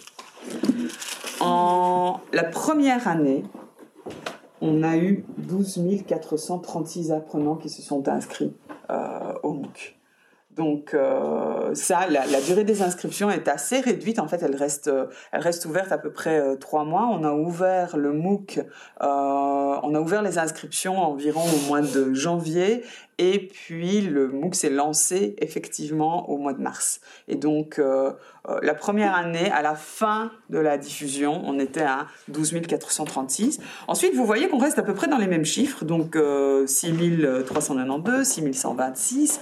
En 2020, euh, l'année de la pandémie, FunMOOC a décidé d'ouvrir, a proposé en fait euh, que l'on ouvre le MOOC en self-paced, c'est-à-dire sans tutorat, euh, ouvert par Fun. C'est la première année donc c'est la deuxième année dans laquelle on n'a pas créé le tutorat. Et il faut savoir que pour héberger un MOOC sur Fun, on, on paye une somme assez, assez conséquente. Conséquente, oui. Et cette somme, en réalité, nous, on ne retouche pas d'argent derrière. Donc ça veut dire que c'est l'université qui finance. Et donc l'année bah, de la pandémie, comme c'était une situation un petit peu compliquée, Fun a offert à tout le monde euh, de remettre le, les MOOC en, en, en self-paced. En self Ensuite, l'année suivante, en 2021, on est passé sur une autre plateforme pendant une année qui est une plateforme en fait euh, personnelle euh, à la structure de l'université de Liège, qui euh, existe toujours, mais qui est un, un, peu plus confidentielle. Et donc finalement, on a eu un peu moins de monde euh, cette, cette année-là. Et puis on est revenu en fait sur la plateforme Fun. On a décidé, on a choisi, on s'est dit est-ce que c'est mmh. intéressant de remettre encore une fois euh, le MOOC? Et puis comme on a goupillé ça avec la sortie de notre de notre ouvrage, eh bien on s'est dit c'est important que les gens puissent maintenant enfin, après leur demande, suivre ce MOOC avec l'ouvrage papier sous les yeux. Et donc là, on est en 2023, le MOOC est en cours, on est à 5027, euh, 5727 apprenants et c'est la septième diffusion du cours. Donc en tout, on a eu 46 657 personnes sur cette session. Alors, ce sont des chiffres euh, faramineux, mais il faut prendre ces chiffres avec, euh, avec un certain détachement et un certain recul. Il faut savoir qu'il y a des gens qui s'inscrivent deux fois, trois fois, quatre fois, parce que la première année, ils n'ont pas pu suivre tout jusqu'au bout. Donc ils se sont dit, OK, cette fois-ci, je m'inscris, je fais euh, jusqu'au bout. Et puis cette fois-ci, je m'inscris, mais je fais le chapitre, au moins, je vais jusqu'au chapitre 3. Et donc, voilà, ce sont souvent, il y a, y a, quand même une base de, de gens qui, qui restent euh, les mêmes, mais on a énormément de nouveaux qui apparaissent chaque année, qui viennent sur Facebook nous dire je n'ai toujours pas compris comment ça marche, expliquez-moi, est-ce que je dois suivre ça à une heure bien précise, je vis au Canada, à quelle heure est-ce que je me branche? Et donc on doit réexpliquer chaque année que euh... nous sommes disponibles 24 heures sur 24, 7 jours sur 7. c'est la magie des réseaux sociaux ça. Mais c'est ce que je dis à mes étudiants de présentiel, et n'oubliez pas, je suis disponible même à 3 heures du matin, mais c'est mon avatar. voilà. Alors en 2017, euh, Jean-François Van de Poel avait eu l'excellente idée de faire passer un questionnaire, parce qu'il faut savoir qu'en fait, avec la protection euh, des données, euh, les RGPD, c'est des choses qui sont très très strictes et très euh, soutenues par, par Fun. nous, on n'a pas accès à ces données. Et donc, la première année, en fait, Jeff avait proposé aux, aux, participants de remplir un questionnaire. Et donc, c'était sur base volontaire. Et donc, il y a 1374 personnes qui avaient répondu. Et donc, ça nous a donné un petit aperçu de finalement le public qu'on avait réussi à toucher. Parce que, rappelez-vous, on avait travaillé pendant de nombreuses semaines sur qui était notre public, qu'est-ce qu'ils voulaient, à quel, euh, euh, type de profession euh, ils appartenaient. Et donc, nous, on voulait savoir si finalement on atteignait le but qu'on s'était fixé. sur ce questionnaire donc de la première année, on s'est rendu compte que les tranches d'âge 25-40 ans étaient majoritaire, et puis que 40-60 ans était à 30%, donc à L2, on était déjà à presque 80% de, la, de notre population. Ce qui est intéressant, c'est de voir qu'on a 30% de 40-60 ans, c'est-à-dire pas nécessairement des gens très, très euh, spontanément attirés par les MOOC, par des supports numériques. Donc ça, ça, ça nous paraissait vraiment important parce que ce sont forcément, vu, vu l'âge, des professionnels en fonction. Et donc on est toujours en 2017, là. Mm. Euh, alors, euh, chose qui n'est pas très étonnante, euh, il y a 90% de femmes. Mm. D'ailleurs, notre euh, notre autrice euh, et collègue, euh, si on peut appeler ça comme ça, Clémentine Beauvais, qui vient de, de, sortir un, livre, a décidé aussi de le mettre au féminin parce qu'elle dit que une grosse, grosse, grosse majorité des, gens qui travaillent dans le domaine du livre sont des femmes. Et donc, effectivement, on ne peut que confirmer ce, qu'elle dit. Et puis, ben voilà. C'est pareil, c'était aujourd'hui dans la salle. alors, il y a plus de 70% de, de personnes qui détiennent un titre universitaire. Euh, ça, c'était intéressant pour nous de le savoir aussi. Euh, Parce qu'on s'est posé la question, euh, évidemment, du niveau. Hein. C'est-à-dire qu'on a dû définir en termes de compétences, de niveau, ce qu'on allait proposer. On a un peu cherché à éviter la question en proposant deux parcours différents, si vous vous souvenez. Hein, la première, tout au début, qu'on a abandonné. mais parce que la question était, est-ce que c'est un cours de niveau universitaire qu'on donne? Euh, ça veut dire que sur certains points, on va travailler avec des concepts théoriques, etc. Ou est-ce qu'on essaie de faire quelque chose d'ouvert, euh, mais euh, de la vulgarisation, mais de, de, haut niveau? Et on a plutôt opté pour cette deuxième solution-là. Je crois que c'était finalement la meilleure. Alors dans les professions, il y a 55% qui avaient une autre profession que celle que je vais vous citer maintenant. Et donc moi, je suis allée un petit peu regarder dans les réponses. Il y avait pas mal d'éditeurs, d'éditrices, il y avait pas mal d'autrices. Euh, mais sinon, le public qu'on avait euh, ciblé dans un premier temps, qui était enseignant du primaire 9%, enseignant du secondaire 12%, euh, enseignant dans l'enseignement supérieur 2%, bibliothécaire, là on avait une belle, une, belle communauté de bibliothécaires, des libraires aussi. Ensuite, dernière question, c'est euh, bonne base en littérature de jeunesse avant le MOOC et connaissances minimes. Donc, c'est des gens qui, voilà, ça nous disait aussi que 43% de gens qui considèrent qu'ils ont une connaissance minime, ben, c'est difficile de savoir comment on va. Euh, ça confirmait notre réflexion de départ de faire deux parcours. Mais bon, euh, elle n'était pas, comme je vous l'ai dit, adéquate vu la nature de l'objet. Ils allaient d'eux-mêmes faire le choix en quelque sorte. Mais c'est bien la preuve que on ne pouvait pas situer euh, d'emblée à un cours de niveau universitaire point, ni dans une vulgarisation de premier niveau. Il fallait chercher quelque chose qui situe un peu entre les deux. Alors, ici, dans les et traces, on a voulu faire un petit focus sur les apprenants dans leur apprentissage dans ce qu'on appelle les MOOC. Alors c'est euh, issu d'un excellent article de Claire Gieselen qui a fait un MOOC aussi à l'Université de Liège euh, dans un tout autre domaine, mais, euh, mais qui en a tiré un, excellent article. Et donc on est arrivé à la même conclusion en fait qu'il y avait cinq types donc de contributeurs. Il y a ceux qui sont absents. D'apprenants. D'apprenants, pardon ceux qu'on appelle les contributeurs absents, c'est-à-dire qui ignorent totalement les exercices, constituent la majorité de la population apprenante. C'est-à-dire que c'est des gens qui vont regarder des vidéos et puis qui sont, voilà, c'est pour le plaisir, ils ne font pas spécialement les exercices, ils n'ont pas un, but euh, qui, ressemble à celui-là. Il y a les observateurs, donc c'est ceux qui vont aller voir le forum de façon irrégulière, par curiosité, pour suivre de près ou de loin les commentaires, les échanges. Donc je répète, le forum, c'est quelque chose qui est totalement euh, différent des vidéos. C'est une, porte sur... C'est comme si on entrait dans une grande salle où toute une série de gens discutent entre eux. D'accord? Donc, on peut tout à fait ne pas du tout aller sur le forum et suivre les vidéos. C'est pas un problème. Mais il y a une partie d'entre eux qui, voilà, de façon irrégulière, vont un peu regarder ce que proposent les autres.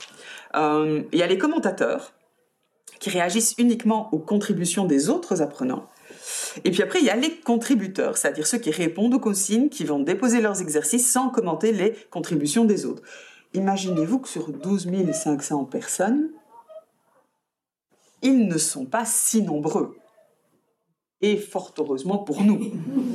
Même si ils restent très nombreux. Mais on n'a pas eu 12 000 personnes qui ont fait les exercices. En tout cas, ceux qu'on devait corriger. Alors, il y a la euh, dernière catégorie. Et la dernière catégorie, ça, c'est les mookers les pleinement inversés. Les bons élèves. Les excellents élèves qui réalisent les exercices, qui réagissent aux messages déposés par leur père et qui suscitent ainsi des interactions nous, on a été fascinés par des profils qu'on ne vous citera pas ici, mais des gens, bah, par exemple la, dame qui avait créé cette fameuse liste, mais on en a eu des dizaines comme ça qui relançaient les conversations, qui allaient parfois apaiser des tensions et des conflits ou des remarques spécifiques. Euh, on y reviendra, mais on a eu parfois pas mal de, problèmes techniques parce que bah, c'est une plateforme euh, informatique qui parfois est utilisée par des gens qui ne savent pas bien utiliser un ordinateur, mais qui parfois peut rencontrer des problèmes aussi. Et donc on avait ces gens qui allaient, entre guillemets, faire nos avocats parfois pour dire, mais vous imaginez, regardez le nombre euh, d'apprenants qu'on est, vous imaginez bien qu'ils ne peuvent pas répondre à tout le monde dans la minute. Et donc voilà, ceux-là, effectivement, ce sont des, gens qui sont pleinement investis. Alors, dans les produits et productions, toujours, bah, pour vous donner une fourchette, euh, la première année, c'est Björn et moi qui, tous les dimanches, faisions le tri des, euh, des questions, des demandes, des remarques on avait entre 500 et 1000 interventions par semaine sur le forum à gérer. Euh, ça allait de problèmes techniques à vraies demandes, vraies questions, euh, euh, questions sur le fond, sur le fond des choses qu'il fallait repréciser, problèmes de consignes. on a eu énormément de gens qui, et ça, ça nous a très fort marqué. Donc, on se remet dans le contexte, on est dans un MOOC qui est gratuit, qui est de la formation continue, qui a une visée, on va dire, de formation personnelle, mais euh, on a eu beaucoup de gens qui se plaignaient en fait d'avoir des problèmes de comptabilisation de points. C'est-à-dire que quand, par exemple, l'exemple qu'on vous a montré euh, euh, tout à l'heure, où il fallait cocher les bonnes réponses, eh bien, on avait énormément de gens qui ils s'étaient trompés, ils avaient fait une fausse manœuvre et ils ne parvenaient pas à corriger, ils allaient perdre un demi-point sur le quiz, vous comprenez? Ou, parfois n'étaient pas d'accord et allaient perdre un point. Et donc, on a eu beaucoup de réactions de ce niveau-là.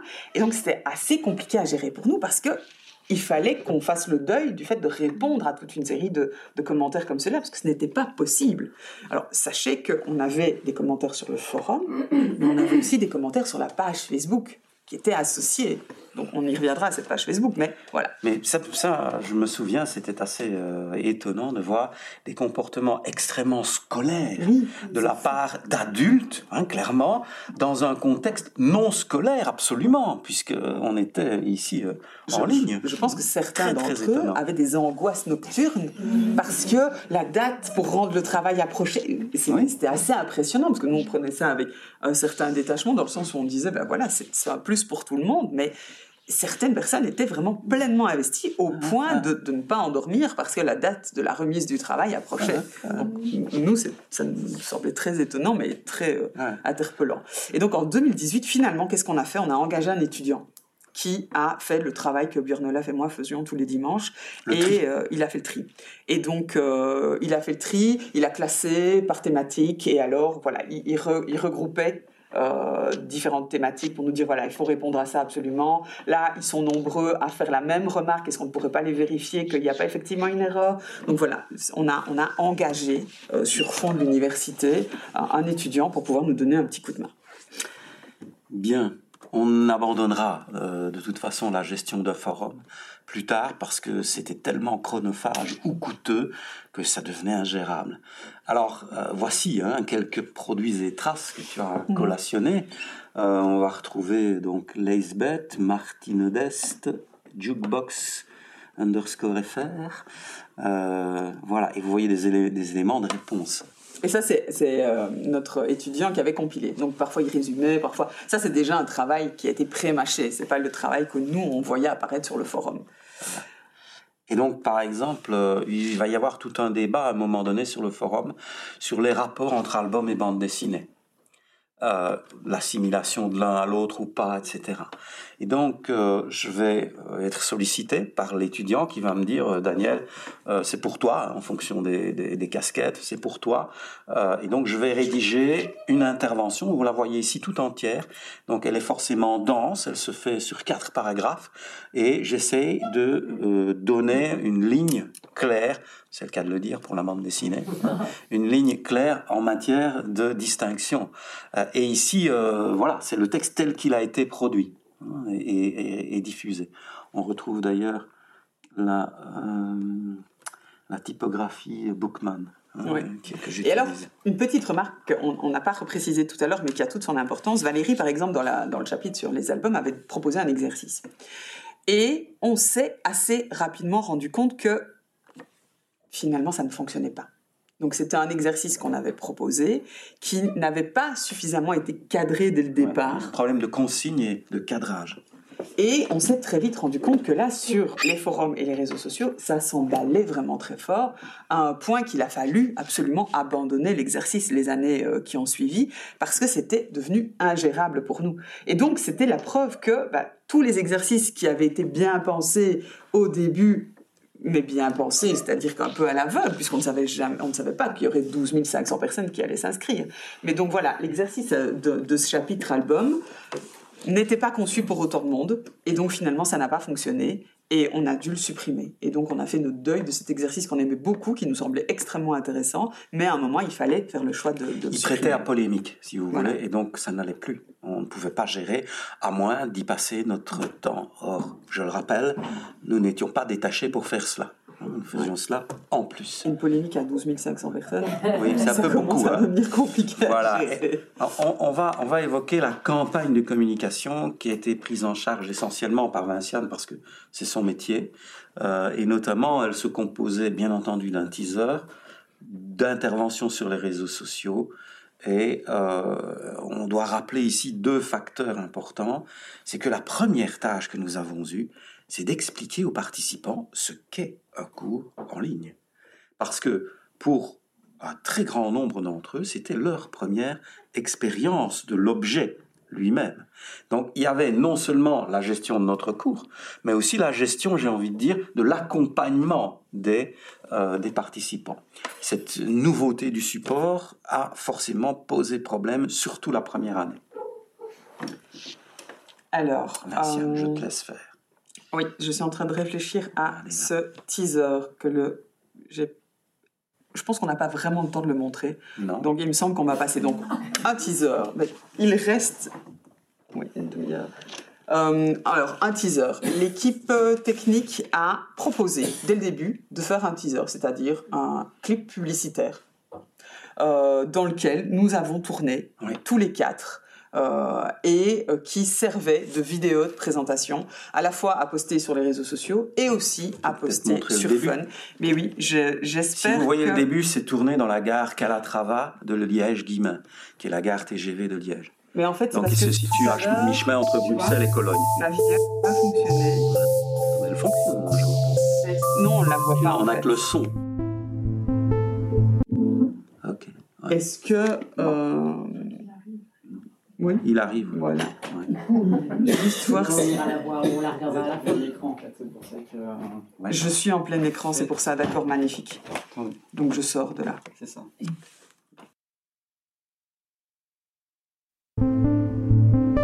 Vous êtes enseignant, libraire, bibliothécaire, étudiant ou passionné de littérature de jeunesse, alors vous aurez remarqué qu'aujourd'hui, le secteur connaît une vitalité sans pareille. Albums, romans, documentaires, livres audio, livres numériques, En France, à l'heure actuelle, près d'un livre sur quatre vendu est un livre de jeunesse. Et le phénomène n'a cessé de s'amplifier, surtout depuis l'apparition dans les rayonnages d'un jeune sorcier il y a presque 20 ans déjà. Pourtant, en francophonie, les formations à destination des professionnels sont encore trop rares. Et même si la littérature de jeunesse est aujourd'hui le deuxième marché derrière la littérature générale, elle a encore un peu de peine à égaler sa grande sœur en termes de légitimité.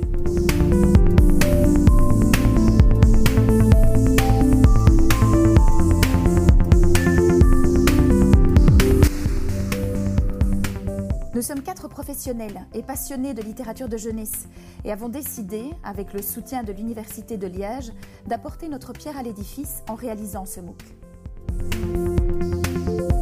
Je suis enseignant à l'Université de Liège pour la littérature de jeunesse, mais aussi enseignant dans un lycée technique du Professeur à la Haute École Charlemagne et titulaire du cours de littérature de jeunesse. Alors moi, durant ce MOOC, je vous parlerai, euh, dans le chapitre album, de ceux à destination des adolescents. Et puis je vous guiderai dans un... Bonjour à tous, mon nom est... Je serai votre guide pour les fictions en dehors du livre, c'est-à-dire prolongement d'univers fictionnel hors du livre. Bonjour à tous, mon nom est Vassiane Dana, je suis journaliste. Répartis sur six semaines, le tout agrémenté d'interviews d'auteurs et des...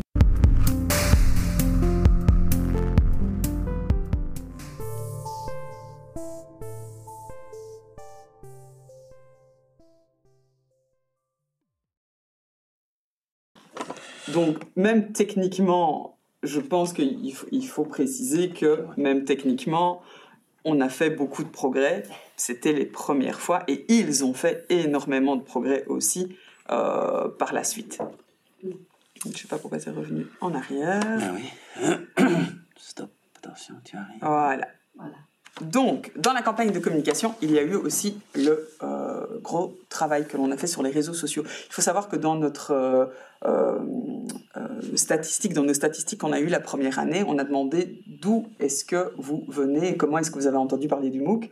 Il y avait une grosse partie, à peu près 30%, qui avait été euh, redirigée par Fun, qui fait pas mal de publicité et ça fonctionnait assez bien. Mais il y avait plus de euh, 45%, je crois qu'on était à presque 50% du public qui venait grâce aux réseaux sociaux. Donc, il faut aussi se remettre dans un contexte particulier, c'est que les réseaux sociaux en 2016 et 2017, en tout cas Facebook, avaient un autre euh, système qu'aujourd'hui, avaient une autre portée qu'aujourd'hui, avaient un autre algorithme que l'on peut euh, avoir, euh, que celui qu'on peut avoir aujourd'hui. Et donc, je ne suis pas persuadée que si on devait refaire le même exercice aujourd'hui, on, le- on le ferait de cette manière-là. Je pense même que je ne le referais pas de cette manière-là. Mais à l'époque, c'est ça qui a fonctionné. C'est-à-dire que on a ouvert cette page Facebook et un compte Twitter euh, que on a plus ou moins laissé tomber entre temps le compte Twitter, mais la page Facebook continue à fonctionner et on l'a ouvert trois mois avant l'ouverture du cours en ligne. Donc, euh, qu'est-ce qu'on a posté finalement euh, sur euh, cette sur cette page Facebook? Au mois de décembre La toute première vidéo information que l'on a postée, ben, c'était qu'est-ce qu'un MOOC? Alors, c'est une petite vidéo que j'ai ici aussi. Je ne sais pas si on aura vraiment le temps de la mettre, mais je pense que ça peut être intéressant quand même de vous la montrer. Qu'est-ce qu'un MOOC? C'est une infographie qu'on avait trouvée sur Internet qui était, selon nous, euh, extrêmement bien faite et qui euh, nous permettait de proposer aux,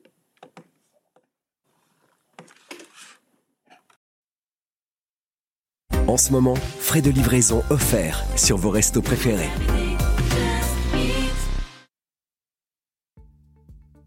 Vous avez entendu parler des MOOC, ces fameux Massive Open Online Courses, et vous voulez en savoir plus? Un MOOC, c'est une formation interactive en ligne ouverte à tous. Le MOOC est cadencé dans le temps et se déroule sur quelques semaines, permettant ainsi de créer des promotions d'apprenants comme dans une formation en présentiel. Le MOOC est composé d'activités pédagogiques variées. Visionnage de courtes vidéos animées de 5 à 10 minutes, réalisation de quiz afin de vérifier l'acquisition de connaissances, exercices pratiques et travaux collaboratifs pour développer son réseau et ses compétences. Comment s'inscrit-on à un MOOC? Directement en ligne. Donc c'est la toute première vidéo que l'on a postée qui était vraiment indispensable. En janvier 2017, on a posté une deuxième vidéo avec Christelle Dabos, qui était euh, une autrice qu'on a interviewée, qui était venue à la maison, avec laquelle on avait fait vraiment de, super vidéos. C'était très très chouette. Puis à cette époque-là, elle était, euh, vraiment, elle venait de sortir ses deux premiers romans et ça nous a permis d'aller chercher son public à elle aussi. Et à elle, ça lui a permis bah, de se reposer sur un début de public que nous étions en train de créer. Ensuite, on a eu la chance d'avoir plusieurs articles de presse, dont celui dont on a parlé tout à l'heure euh, avec vous, vous avez, euh, vous avez fait paraître euh, bah, dans le courant de, de janvier 2017. en février, le 3 février, c'est-à-dire un mois avant l'ouverture des cours, on avait déjà 5500 inscrits.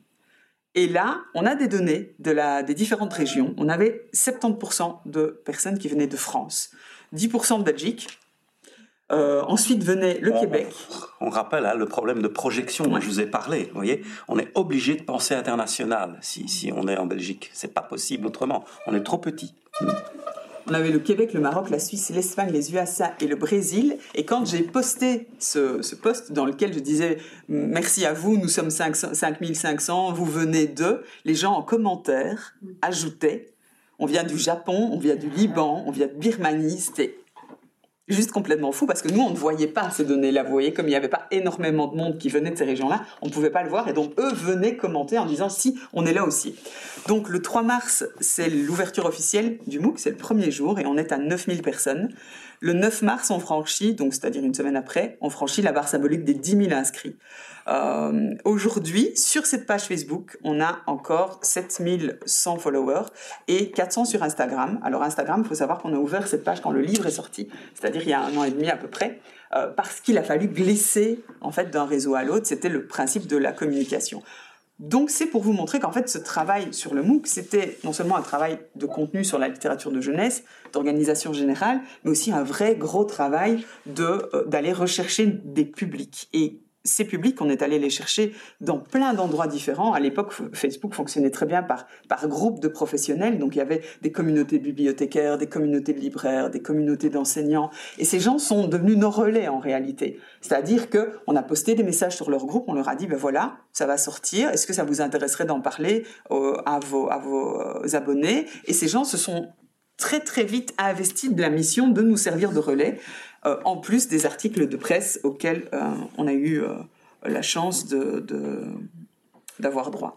Deuxième dans l'ordre, vous avez l'article de Madame Meyer qui nous a invités. Commandé par Marie Lalouette, rédactrice en chef de la Voilà, à l'époque, qui était rédactrice chef de, la revue. Oui, oui, oui, Mais on avait aussi des articles dans Livre Hebdo, dans Actualité, ah.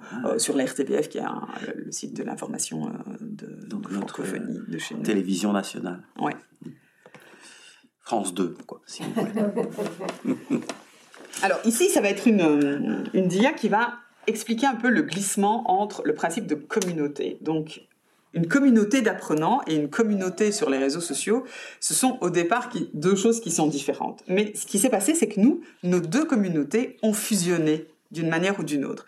Donc il y, a pas mal d'articles scientifiques sur la, les terminologies de communauté, et là on s'est encore appuyé sur l'excellent article de, Claire Giselin.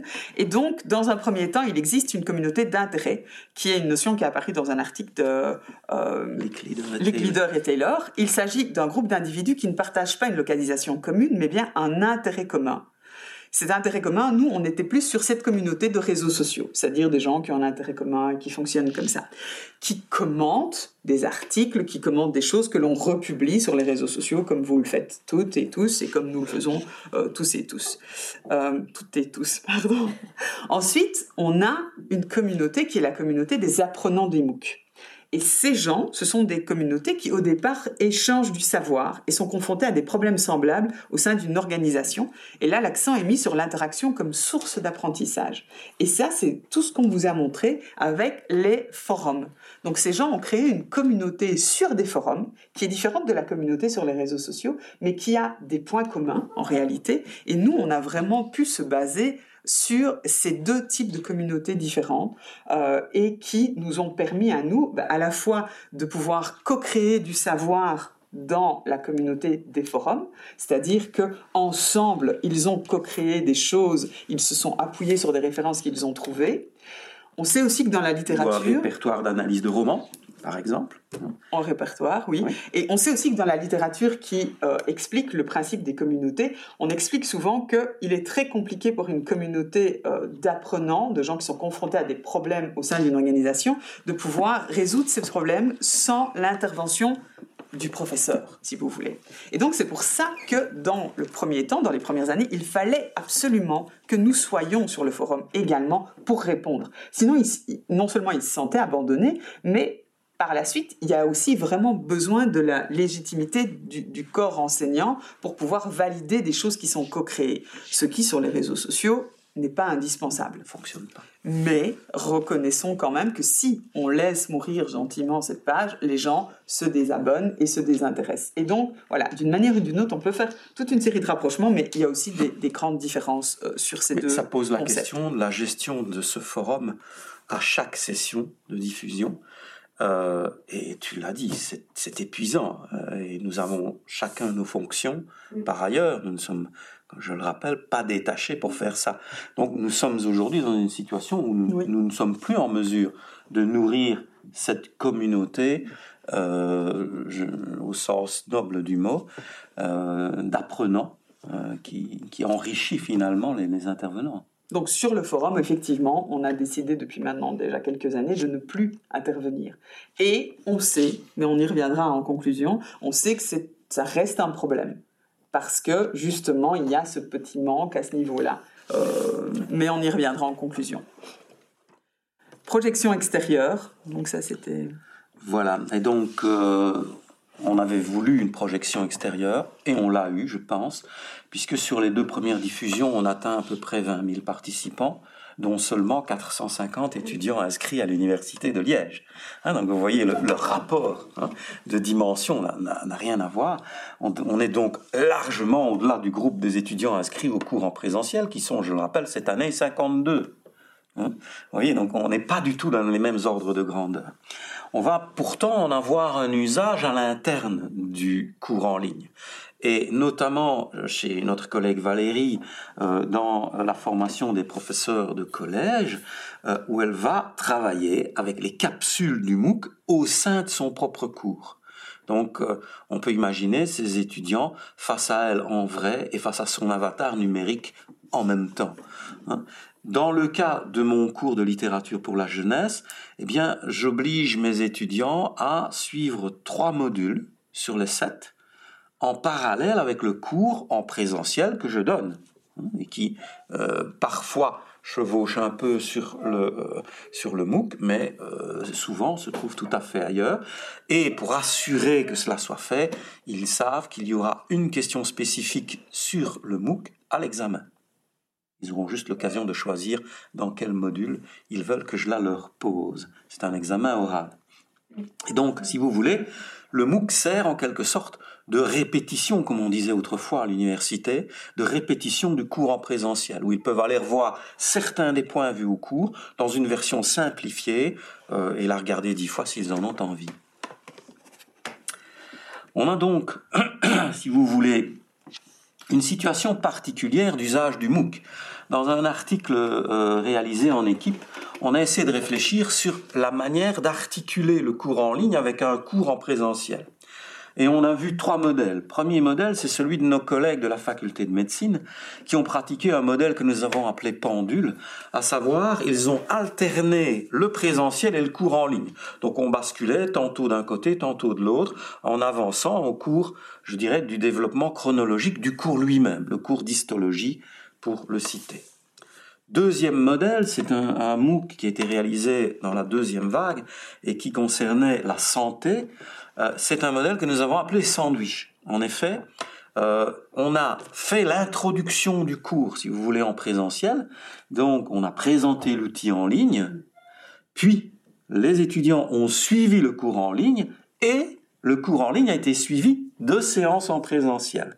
Et donc, le côté sandwich, hein, le, cours en ligne était pris en sandwich en quelque sorte. Le cas euh, du, du euh, MOOC est sur la littérature de jeunesse nous l'avons appelé le modèle Tetris, au sens où on disposait les éléments là où on le voulait et dans l'ordre où on le voulait, euh, parce que en fait les contenus du cours étaient en quelque sorte des éléments qui s'intégraient de façon diverse à plusieurs cours en présentiel existants. Et vous voyez que déjà entre chez Valérie et chez moi, c'était pas la même chose. Alors, on a réfléchi à des développements ultérieurs du MOOC. Et d'abord, la première idée a été d'adapter, c'était nécessaire sur certains points, et d'augmenter le MOOC, puisqu'on vous l'a dit, on était sollicité. Si on avait voulu répondre à toutes les demandes, on aurait pu passer un an à temps plein à les rencontrer. Et donc, fin 2021, qu'est-ce qu'on a produit? On a réalisé un septième module, le compte, qui a été glissé en quatrième position dans l'ordre des modules, et on a actualisé et modifié complètement le module 5 qui, réalisé en 2016, avait cinq ans plus tard affreusement vieilli. Vous imaginez, vous faites quelque chose sur du numérique en cinq ans, euh, on a l'impression que vous parlez du temps des dinosaures. Hein. Et donc, on va diffuser, ça c'est intéressant parce que c'est calculé évidemment, on va diffuser cette version nouvelle du cours en ligne au printemps 2022, à nouveau sur Fun, parce que c'est au printemps 2022 que va sortir autre chose, comme vous le savez. Et donc, on va avoir une autre idée qui sera celle de publier le cours euh, en ligne. Euh, il y aura un autre développement, euh, mais on y reviendra, je suppose. je l'aborderai. Mais donc, voilà le livre en question. Très rapidement, comme on le disait, très rapidement, les, gens qui suivaient les vidéos nous demandaient si on pouvait télécharger la vidéo, si on pouvait télécharger le texte, si on pouvait avoir un support écrit on reste euh, attaché à l'écrit, et surtout quand on suit des cours, je pense, tout le monde reste attaché à l'écrit. Et malheureusement, nous, on avait euh, un problème de droit par rapport à ça. C'est-à-dire qu'on ne pouvait pas autoriser les gens à télécharger les vidéos. Et on pouvait les autoriser à télécharger nos textes, mais ce n'étaient pas des textes qui, dans un premier temps, étaient... Euh, destiné à être lu. Et donc, forcément, bah, on était un petit peu mal à l'aise avec l'idée de leur donner notre scénario, euh, parce que ça n'avait pas tellement de sens euh, par rapport au fait de prendre des notes dans un texte qui était ça n'était pas fait pour être consommé, de cette, réceptionné de cette manière-là. Et donc, on a dû, on a dû forcément changer, mais le livre est une idée de Valérie Senti et de Vinciane Dana. Hein. C'est elle qui euh, ont pris en, février 2020, une semaine avant le confinement, elles ont pris contact avec l'école des loisirs Nathalie Brisac. En fait, on s'est rendu une semaine avant le confinement à Paris, à l'école des loisirs, euh, et euh, pour un rendez-vous où on avait proposé en réalité à l'école des loisirs, avec laquelle on avait déjà un peu travaillé puisque nous avions dans, la, dans le module sur l'édition, nous étions allés filmer euh, dans leurs locaux. Donc on était déjà parti avec Valérie pour aller euh, faire des interventions euh, filmées de Nathalie Brisac, de Louis Delas, de Guillaume Fab, je pense aussi. Et donc on avait déjà un, assez bon contact. nous, ce qui nous semblait important, c'était de pouvoir prendre contact avec, avec, je ne le dis pas parce qu'ils sont dans la salle, mais avec les meilleurs. Et on voulait commencer par là. On s'est dit, on essaye. Et puis si jamais ça fonctionne pas, on trouvera une autre solution, on fera de l'auto-édition s'il faut, mais... Euh, on avait surtout une demande, on était d'accord sur une chose, on ne voulait pas que le livre soit moins illustré que ne l'était le cours. Donc il nous fallait trouver un éditeur qui serait sensible à l'importance de l'illustration. C'était hors de question de publier quelque chose qui n'aurait pas, je dirais, le côté visuel du cours. Donc, l'école des loisirs, ça paraissait une adresse par laquelle commencer de notre point de vue. Il fallait aussi trouver un partenaire avec lequel il allait être possible de discuter sur la thématique du fait qu'on ne voulait pas évidemment s'amputer de tous les autres tous les autres éditeurs puisque dans notre MOOC il y a un bon nombre de, de références à toute une série de maisons d'édition et donc on voulait quelqu'un qui allait capable d'avoir un discours ouvert sur est-ce que, oui, en tant qu'éditeur, on est d'accord de parler d'autres éditeurs. Et ça, c'était quelque chose d'extrêmement important pour nous. Donc, on a pris contact avec l'école des loisirs et le contrat a été signé en avril 2021, c'est-à-dire qu'on a travaillé pendant le confinement, mais en même temps, comme on était tous un peu perdus, on ne savait pas dans quelle direction on allait, on ne savait pas comment faire. Mais finalement, les contrats ont été signés en avril 2021. Et donc, on a travaillé sur le manuscrit à l'été, à l'automne 2021, avec euh, pour éditrice Manon Lalouel et des interventions ponctuelles euh, de suivi de Maurice Lomeret et de Nathalie Brisac. Chacun était donc chargé de réécrire sa partie je dis bien réécrire, vous allez voir, je vais donner un exemple tout à l'heure. On a aussi décidé d'ajouter une partie consacrée aux albums pour les tout petits, euh, qui sera réalisée par Valérie Senti. Et donc, on se trouve là, au passage d'un objet vers un autre, avec des difficultés extrêmement nombreuses, dont la moindre n'est pas, dans un premier temps, celle de la réécriture du texte c'est en effet une difficulté. Pourquoi? Parce qu'on est obligé de passer d'une situation où on est dans un écrit fait pour être oralisé grâce au prompteur, et donc filmé, et retransmis et réceptionné comme un oral, hmm, à quelque chose qui appartient entièrement au code de l'écrit, c'est-à-dire un texte de livre. Et là, c'est une situation étonnante, puisque je rappelle que le texte de prompteur était déjà disponible aux participants du MOOC, puisque euh, pour des raisons d'ouverture aux malentendants et de facilité pour tous, on avait voulu que ce texte soit disponible. Donc on aurait pu dire, mais le livre, vous l'avez déjà, en quelque sorte. Et non, pas du tout. Et donc, je rappelle qu'ici, on est donc dans une démarche à rebours, en quelque sorte. Dans une démarche... Euh, euh, dans une... Non, non, mais c'est pas du tout ça que je, je voudrais, je voudrais faire. Euh, je, voudrais, je voudrais parler de la démarche à rebours. C'est-à-dire que on est dans une situation où on doit retourner à l'écrit alors qu'on avait commencé par un écrit. Et je pourrais dire que mon écrit, moi, quand je commence à écrire pour le prompteur, j'ai Jean-François Van de Poel qui me dit, écoute Daniel, ça, à l'oral, ça ne passera jamais. Et donc, je suis obligé de réécrire mon texte initial, je parle du texte initial, pour en faire un texte fait pour être oralisé. Et puis me voilà dans la situation complètement inverse où on me dit ah non, maintenant ton texte qui est fait pour être oralisé doit redevenir un texte fait pour être lu. C'est très particulier comme situation. Et donc, voici l'exemple que euh, je peux vous montrer grâce au talent technique de, de Vinciane, qui nous permet de voir, euh, donc, à gauche, dans un premier paragraphe, le texte tel qu'il est dans le prompteur en 2016, et puis le texte en dessous tel qu'il est dans le livre en 2022, et on vous montre la page du livre où il se trouve. OK? Et donc, j'insiste ici. Si vous regardez bien, dans cet exemple, dans le premier bloc à gauche, vous avez un passage souligné qui est typique de la mise en œuvre orale.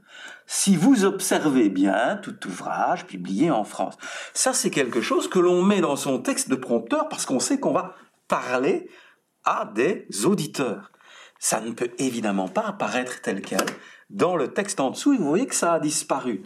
De même, le on très euh, général euh, du, prompteur est devenu un nous parce que c'est la position de l'auteur qui apparaît ici dans le texte du livre.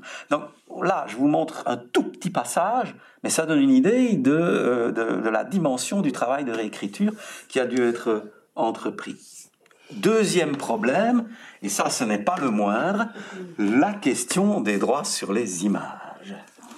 Alors les droits sur les images. Donc déjà, ça a été un premier problème quand on a créé le MOOC.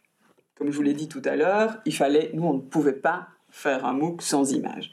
Et donc, on a commencé, j'ai commencé un travail un peu de, de, fourmi, où euh, j'ai essayé de retrouver à chaque fois l'éditeur, euh, la personne responsable, mais ce n'est pas extrêmement clair sur tous les sites de toutes les maisons d'édition. Et donc, il fallait retrouver la bonne personne, demander les droits pour tel ouvrage, expliquer ce que c'était un MOOC, parce que là, je vous parle de 2016. Donc, expliquer ce que c'était un MOOC, avoir des réponses, oui, non, attendez, je demande. Ça a été un travail qui a été... Tu as dû avoir le genre de réponse. On n'a jamais eu ce problème-là. Ah ben non on était dans un flou juridique euh, aussi, qu'on a fini par résoudre avec ce qu'on a appelé l'exception pédagogique. Donc, l'exception pédagogique permet de pouvoir utiliser... Euh, C'est ce qui me permet, moi, d'analyser un album en entier à mon cours. Voilà. En présentiel. En le montrant complètement. Mais mon scan complet de l'album ne peut jamais sortir de la salle de classe et ne peut même pas être mis à disposition des étudiants sur la plateforme de l'université. Et donc cette exception pédagogique, elle fonctionne aussi à condition que ce soit gratuit. Donc c'est pour ça que le cours, le MOOC étant gratuit, ça fonctionne. Par contre, quand on a proposé le projet à l'école des loisirs, on s'est bien rendu compte avec Manon, ici présente, que ça allait être la grosse partie aussi du projet de pouvoir relancer ces demandes de droit que l'on avait fait pour un produit, qui allait finalement être les mêmes demandes de droit, mais pour un produit différent qui allait être vendu et qui était créé par une maison d'édition concurrente. Donc, dans un premier temps, effectivement, on était un petit peu euh, inquiet à l'idée de, de, se faire refuser certaines, euh, certaines illustrations. Pour que vous ayez une petite idée, en fait, ce qu'on a fait, c'est qu'on a fait, on a fait une demande pour plus de 125 illustrations, rien que pour le chapitre sur l'album et le roman.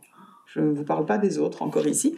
Euh, il y a eu une centaine de demandes de droit et il y, a eu, il y avait plus de 30 maisons d'édition différentes. Ça donne aussi une idée, à rebours, mhm à mon sens, une des qualités euh, de l'objet, c'est qu'il essaye de brasser large euh, d'un point de vue, euh, d'un point de vue la représentation éditoriale. Et dans les ouvrages qui sont, on va pas dire concurrents, mais qui sont dans le même créneau, la plupart du temps, il n'y a pas d'illustration. Ou peu. Ou peu. Ou moins. Ils résolvent le problème en annulant la possibilité de montrer les choses. Et donc, il faut décrire avec le texte. Ce qui, pour nous, est un handicap euh, assez fort et, d'un point de vue pédagogique, nous semble très compliqué. pédagogique, c'est une aberration complète. Euh, donc voilà. Mais bon, il faut parvenir, et je crois que ça c'est quelque chose de, de nouveau, il faut parvenir à faire comprendre à un éditeur que le fait de travailler sur une œuvre en en montrant quelques images, par exemple, ou un extrait dans un cours, ça ne va avoir qu'un seul effet, c'est celui de de relancer finalement la lecture et donc la recherche de cette œuvre. Donc je crois que euh, à terme euh, l'intention euh, l'intention ici a un effet tout à fait positif sur le plan des ventes, me semble-t-il. Enfin, il me semble que si dans un des modules, notamment consacré à l'album, on va passer du temps à faire tout un exercice sur tel album, mais on aurait du mal à croire que ça n'ait pas un impact positif sur les ventes du dit album. Et donc finalement, ben, le, processus que l'on a mis en place avec l'école des loisirs, c'est que je refaisais la première demande étant donné que les gens avaient déjà eu un contact avec moi X années auparavant. Et puis dès que j'avais une réponse, eh bien c'est l'école des loisirs qui reprenait la main. Alors un troisième choix qu'on a fait et qui nous faisait un problème, c'est le choix de conserver la composante exercice. C'est-à-dire que dans le MOOC, il y avait toute une partie d'activité d'exercice que nous souhaitions conserver dans le livre. Il fallait donc convaincre un éditeur qu'il ne s'agirait pas d'une monographie sûre, mais qu'il s'agirait de quelque chose qui s'apparente un peu à un manuel. Hein, d'où le titre Hein, de notre exposé, on parle de livre manuel. Et donc ce format livre où des exercices interactifs sont impossibles devait être dépassé. Mais si l'on avait des activités, on avait parfois besoin d'œuvres entières, et donc on avait un problème de droit qui en était encore accru. Hmm? Et donc, on a dû malheureusement réduire le nombre d'exercices et la variété des formes, parce que tout n'était pas possible sur du papier. Et enfin, on a dû remplacer certains exercices parce qu'on n'avait pas les droits. Et là, c'est Valérie Senti qui a pris en charge un certain nombre de nouveaux exercices qu'elle a construits pour qu'ils soient en quelque sorte les équivalents de l'existant dans le cours en ligne. Vous avez un cas ici avec un très très beau quiz sur euh, John Chatterton, détective d'Ivan Pomo, qui remplace un travail sur la rédaction de Scarmetta Ruano que j'avais proposé dans le cours en ligne. Mais la question est la même. C'est la présence du langage cinématographique dans un album. Alors, en mars 2022, on a la parution du livre du MOOC dans cette parution, il nous a semblé, nous, percevoir la volonté de l'école des loisirs de mettre en évidence l'identité belge du projet, à travers notamment le choix de publier par l'école des lettres, ça c'est le côté pédagogique, je pense, et d'autre part, Pastel à Bruxelles. Sans doute pour expliquer ainsi le caractère international du corpus. C'est une hypothèse que nous avons avancée, mais dont on pourra éventuellement discuter avec les principaux intéressés. Le projet reste particulier selon nous par rapport aux autres ouvrages sur le marché. C'est une espèce de manuel de cours, pas une monographie, et il est extrêmement riche du point de vue des illustrations.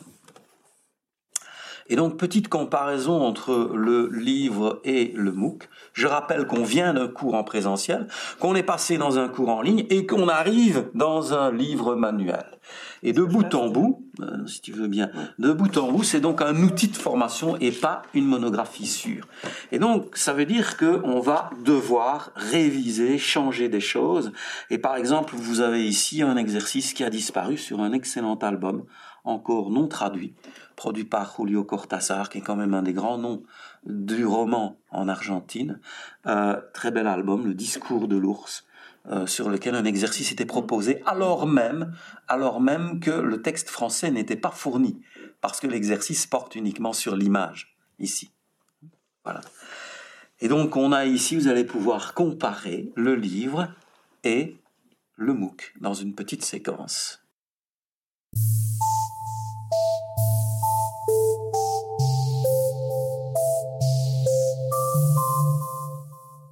Qu'est-ce qu'un album au sens où nous l'entendons aujourd'hui?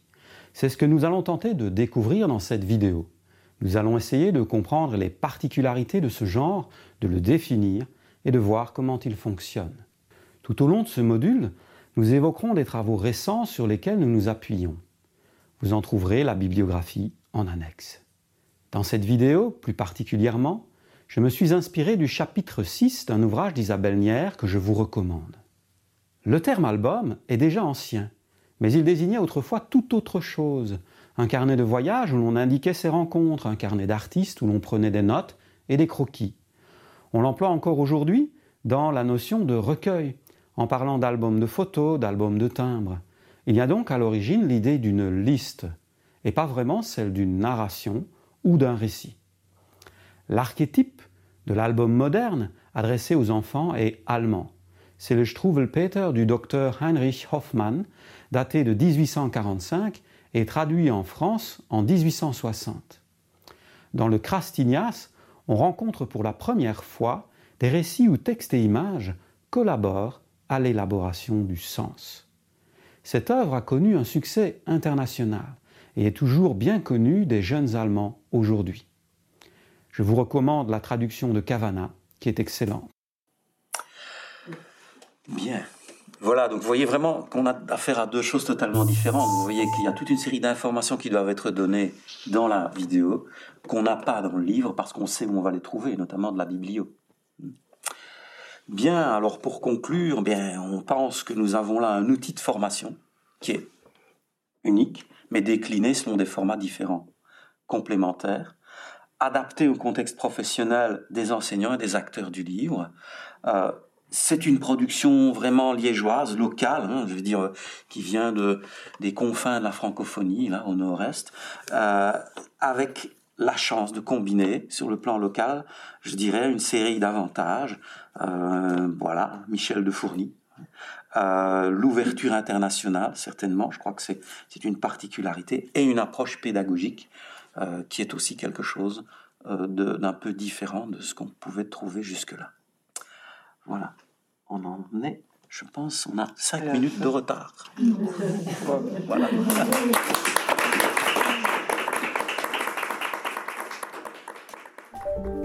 Vous venez d'écouter un podcast de la Bibliothèque nationale de France. Retrouvez les conférences, rencontres et créations de la BNF sur toutes les plateformes de podcast ainsi que sur le site bnf.fr.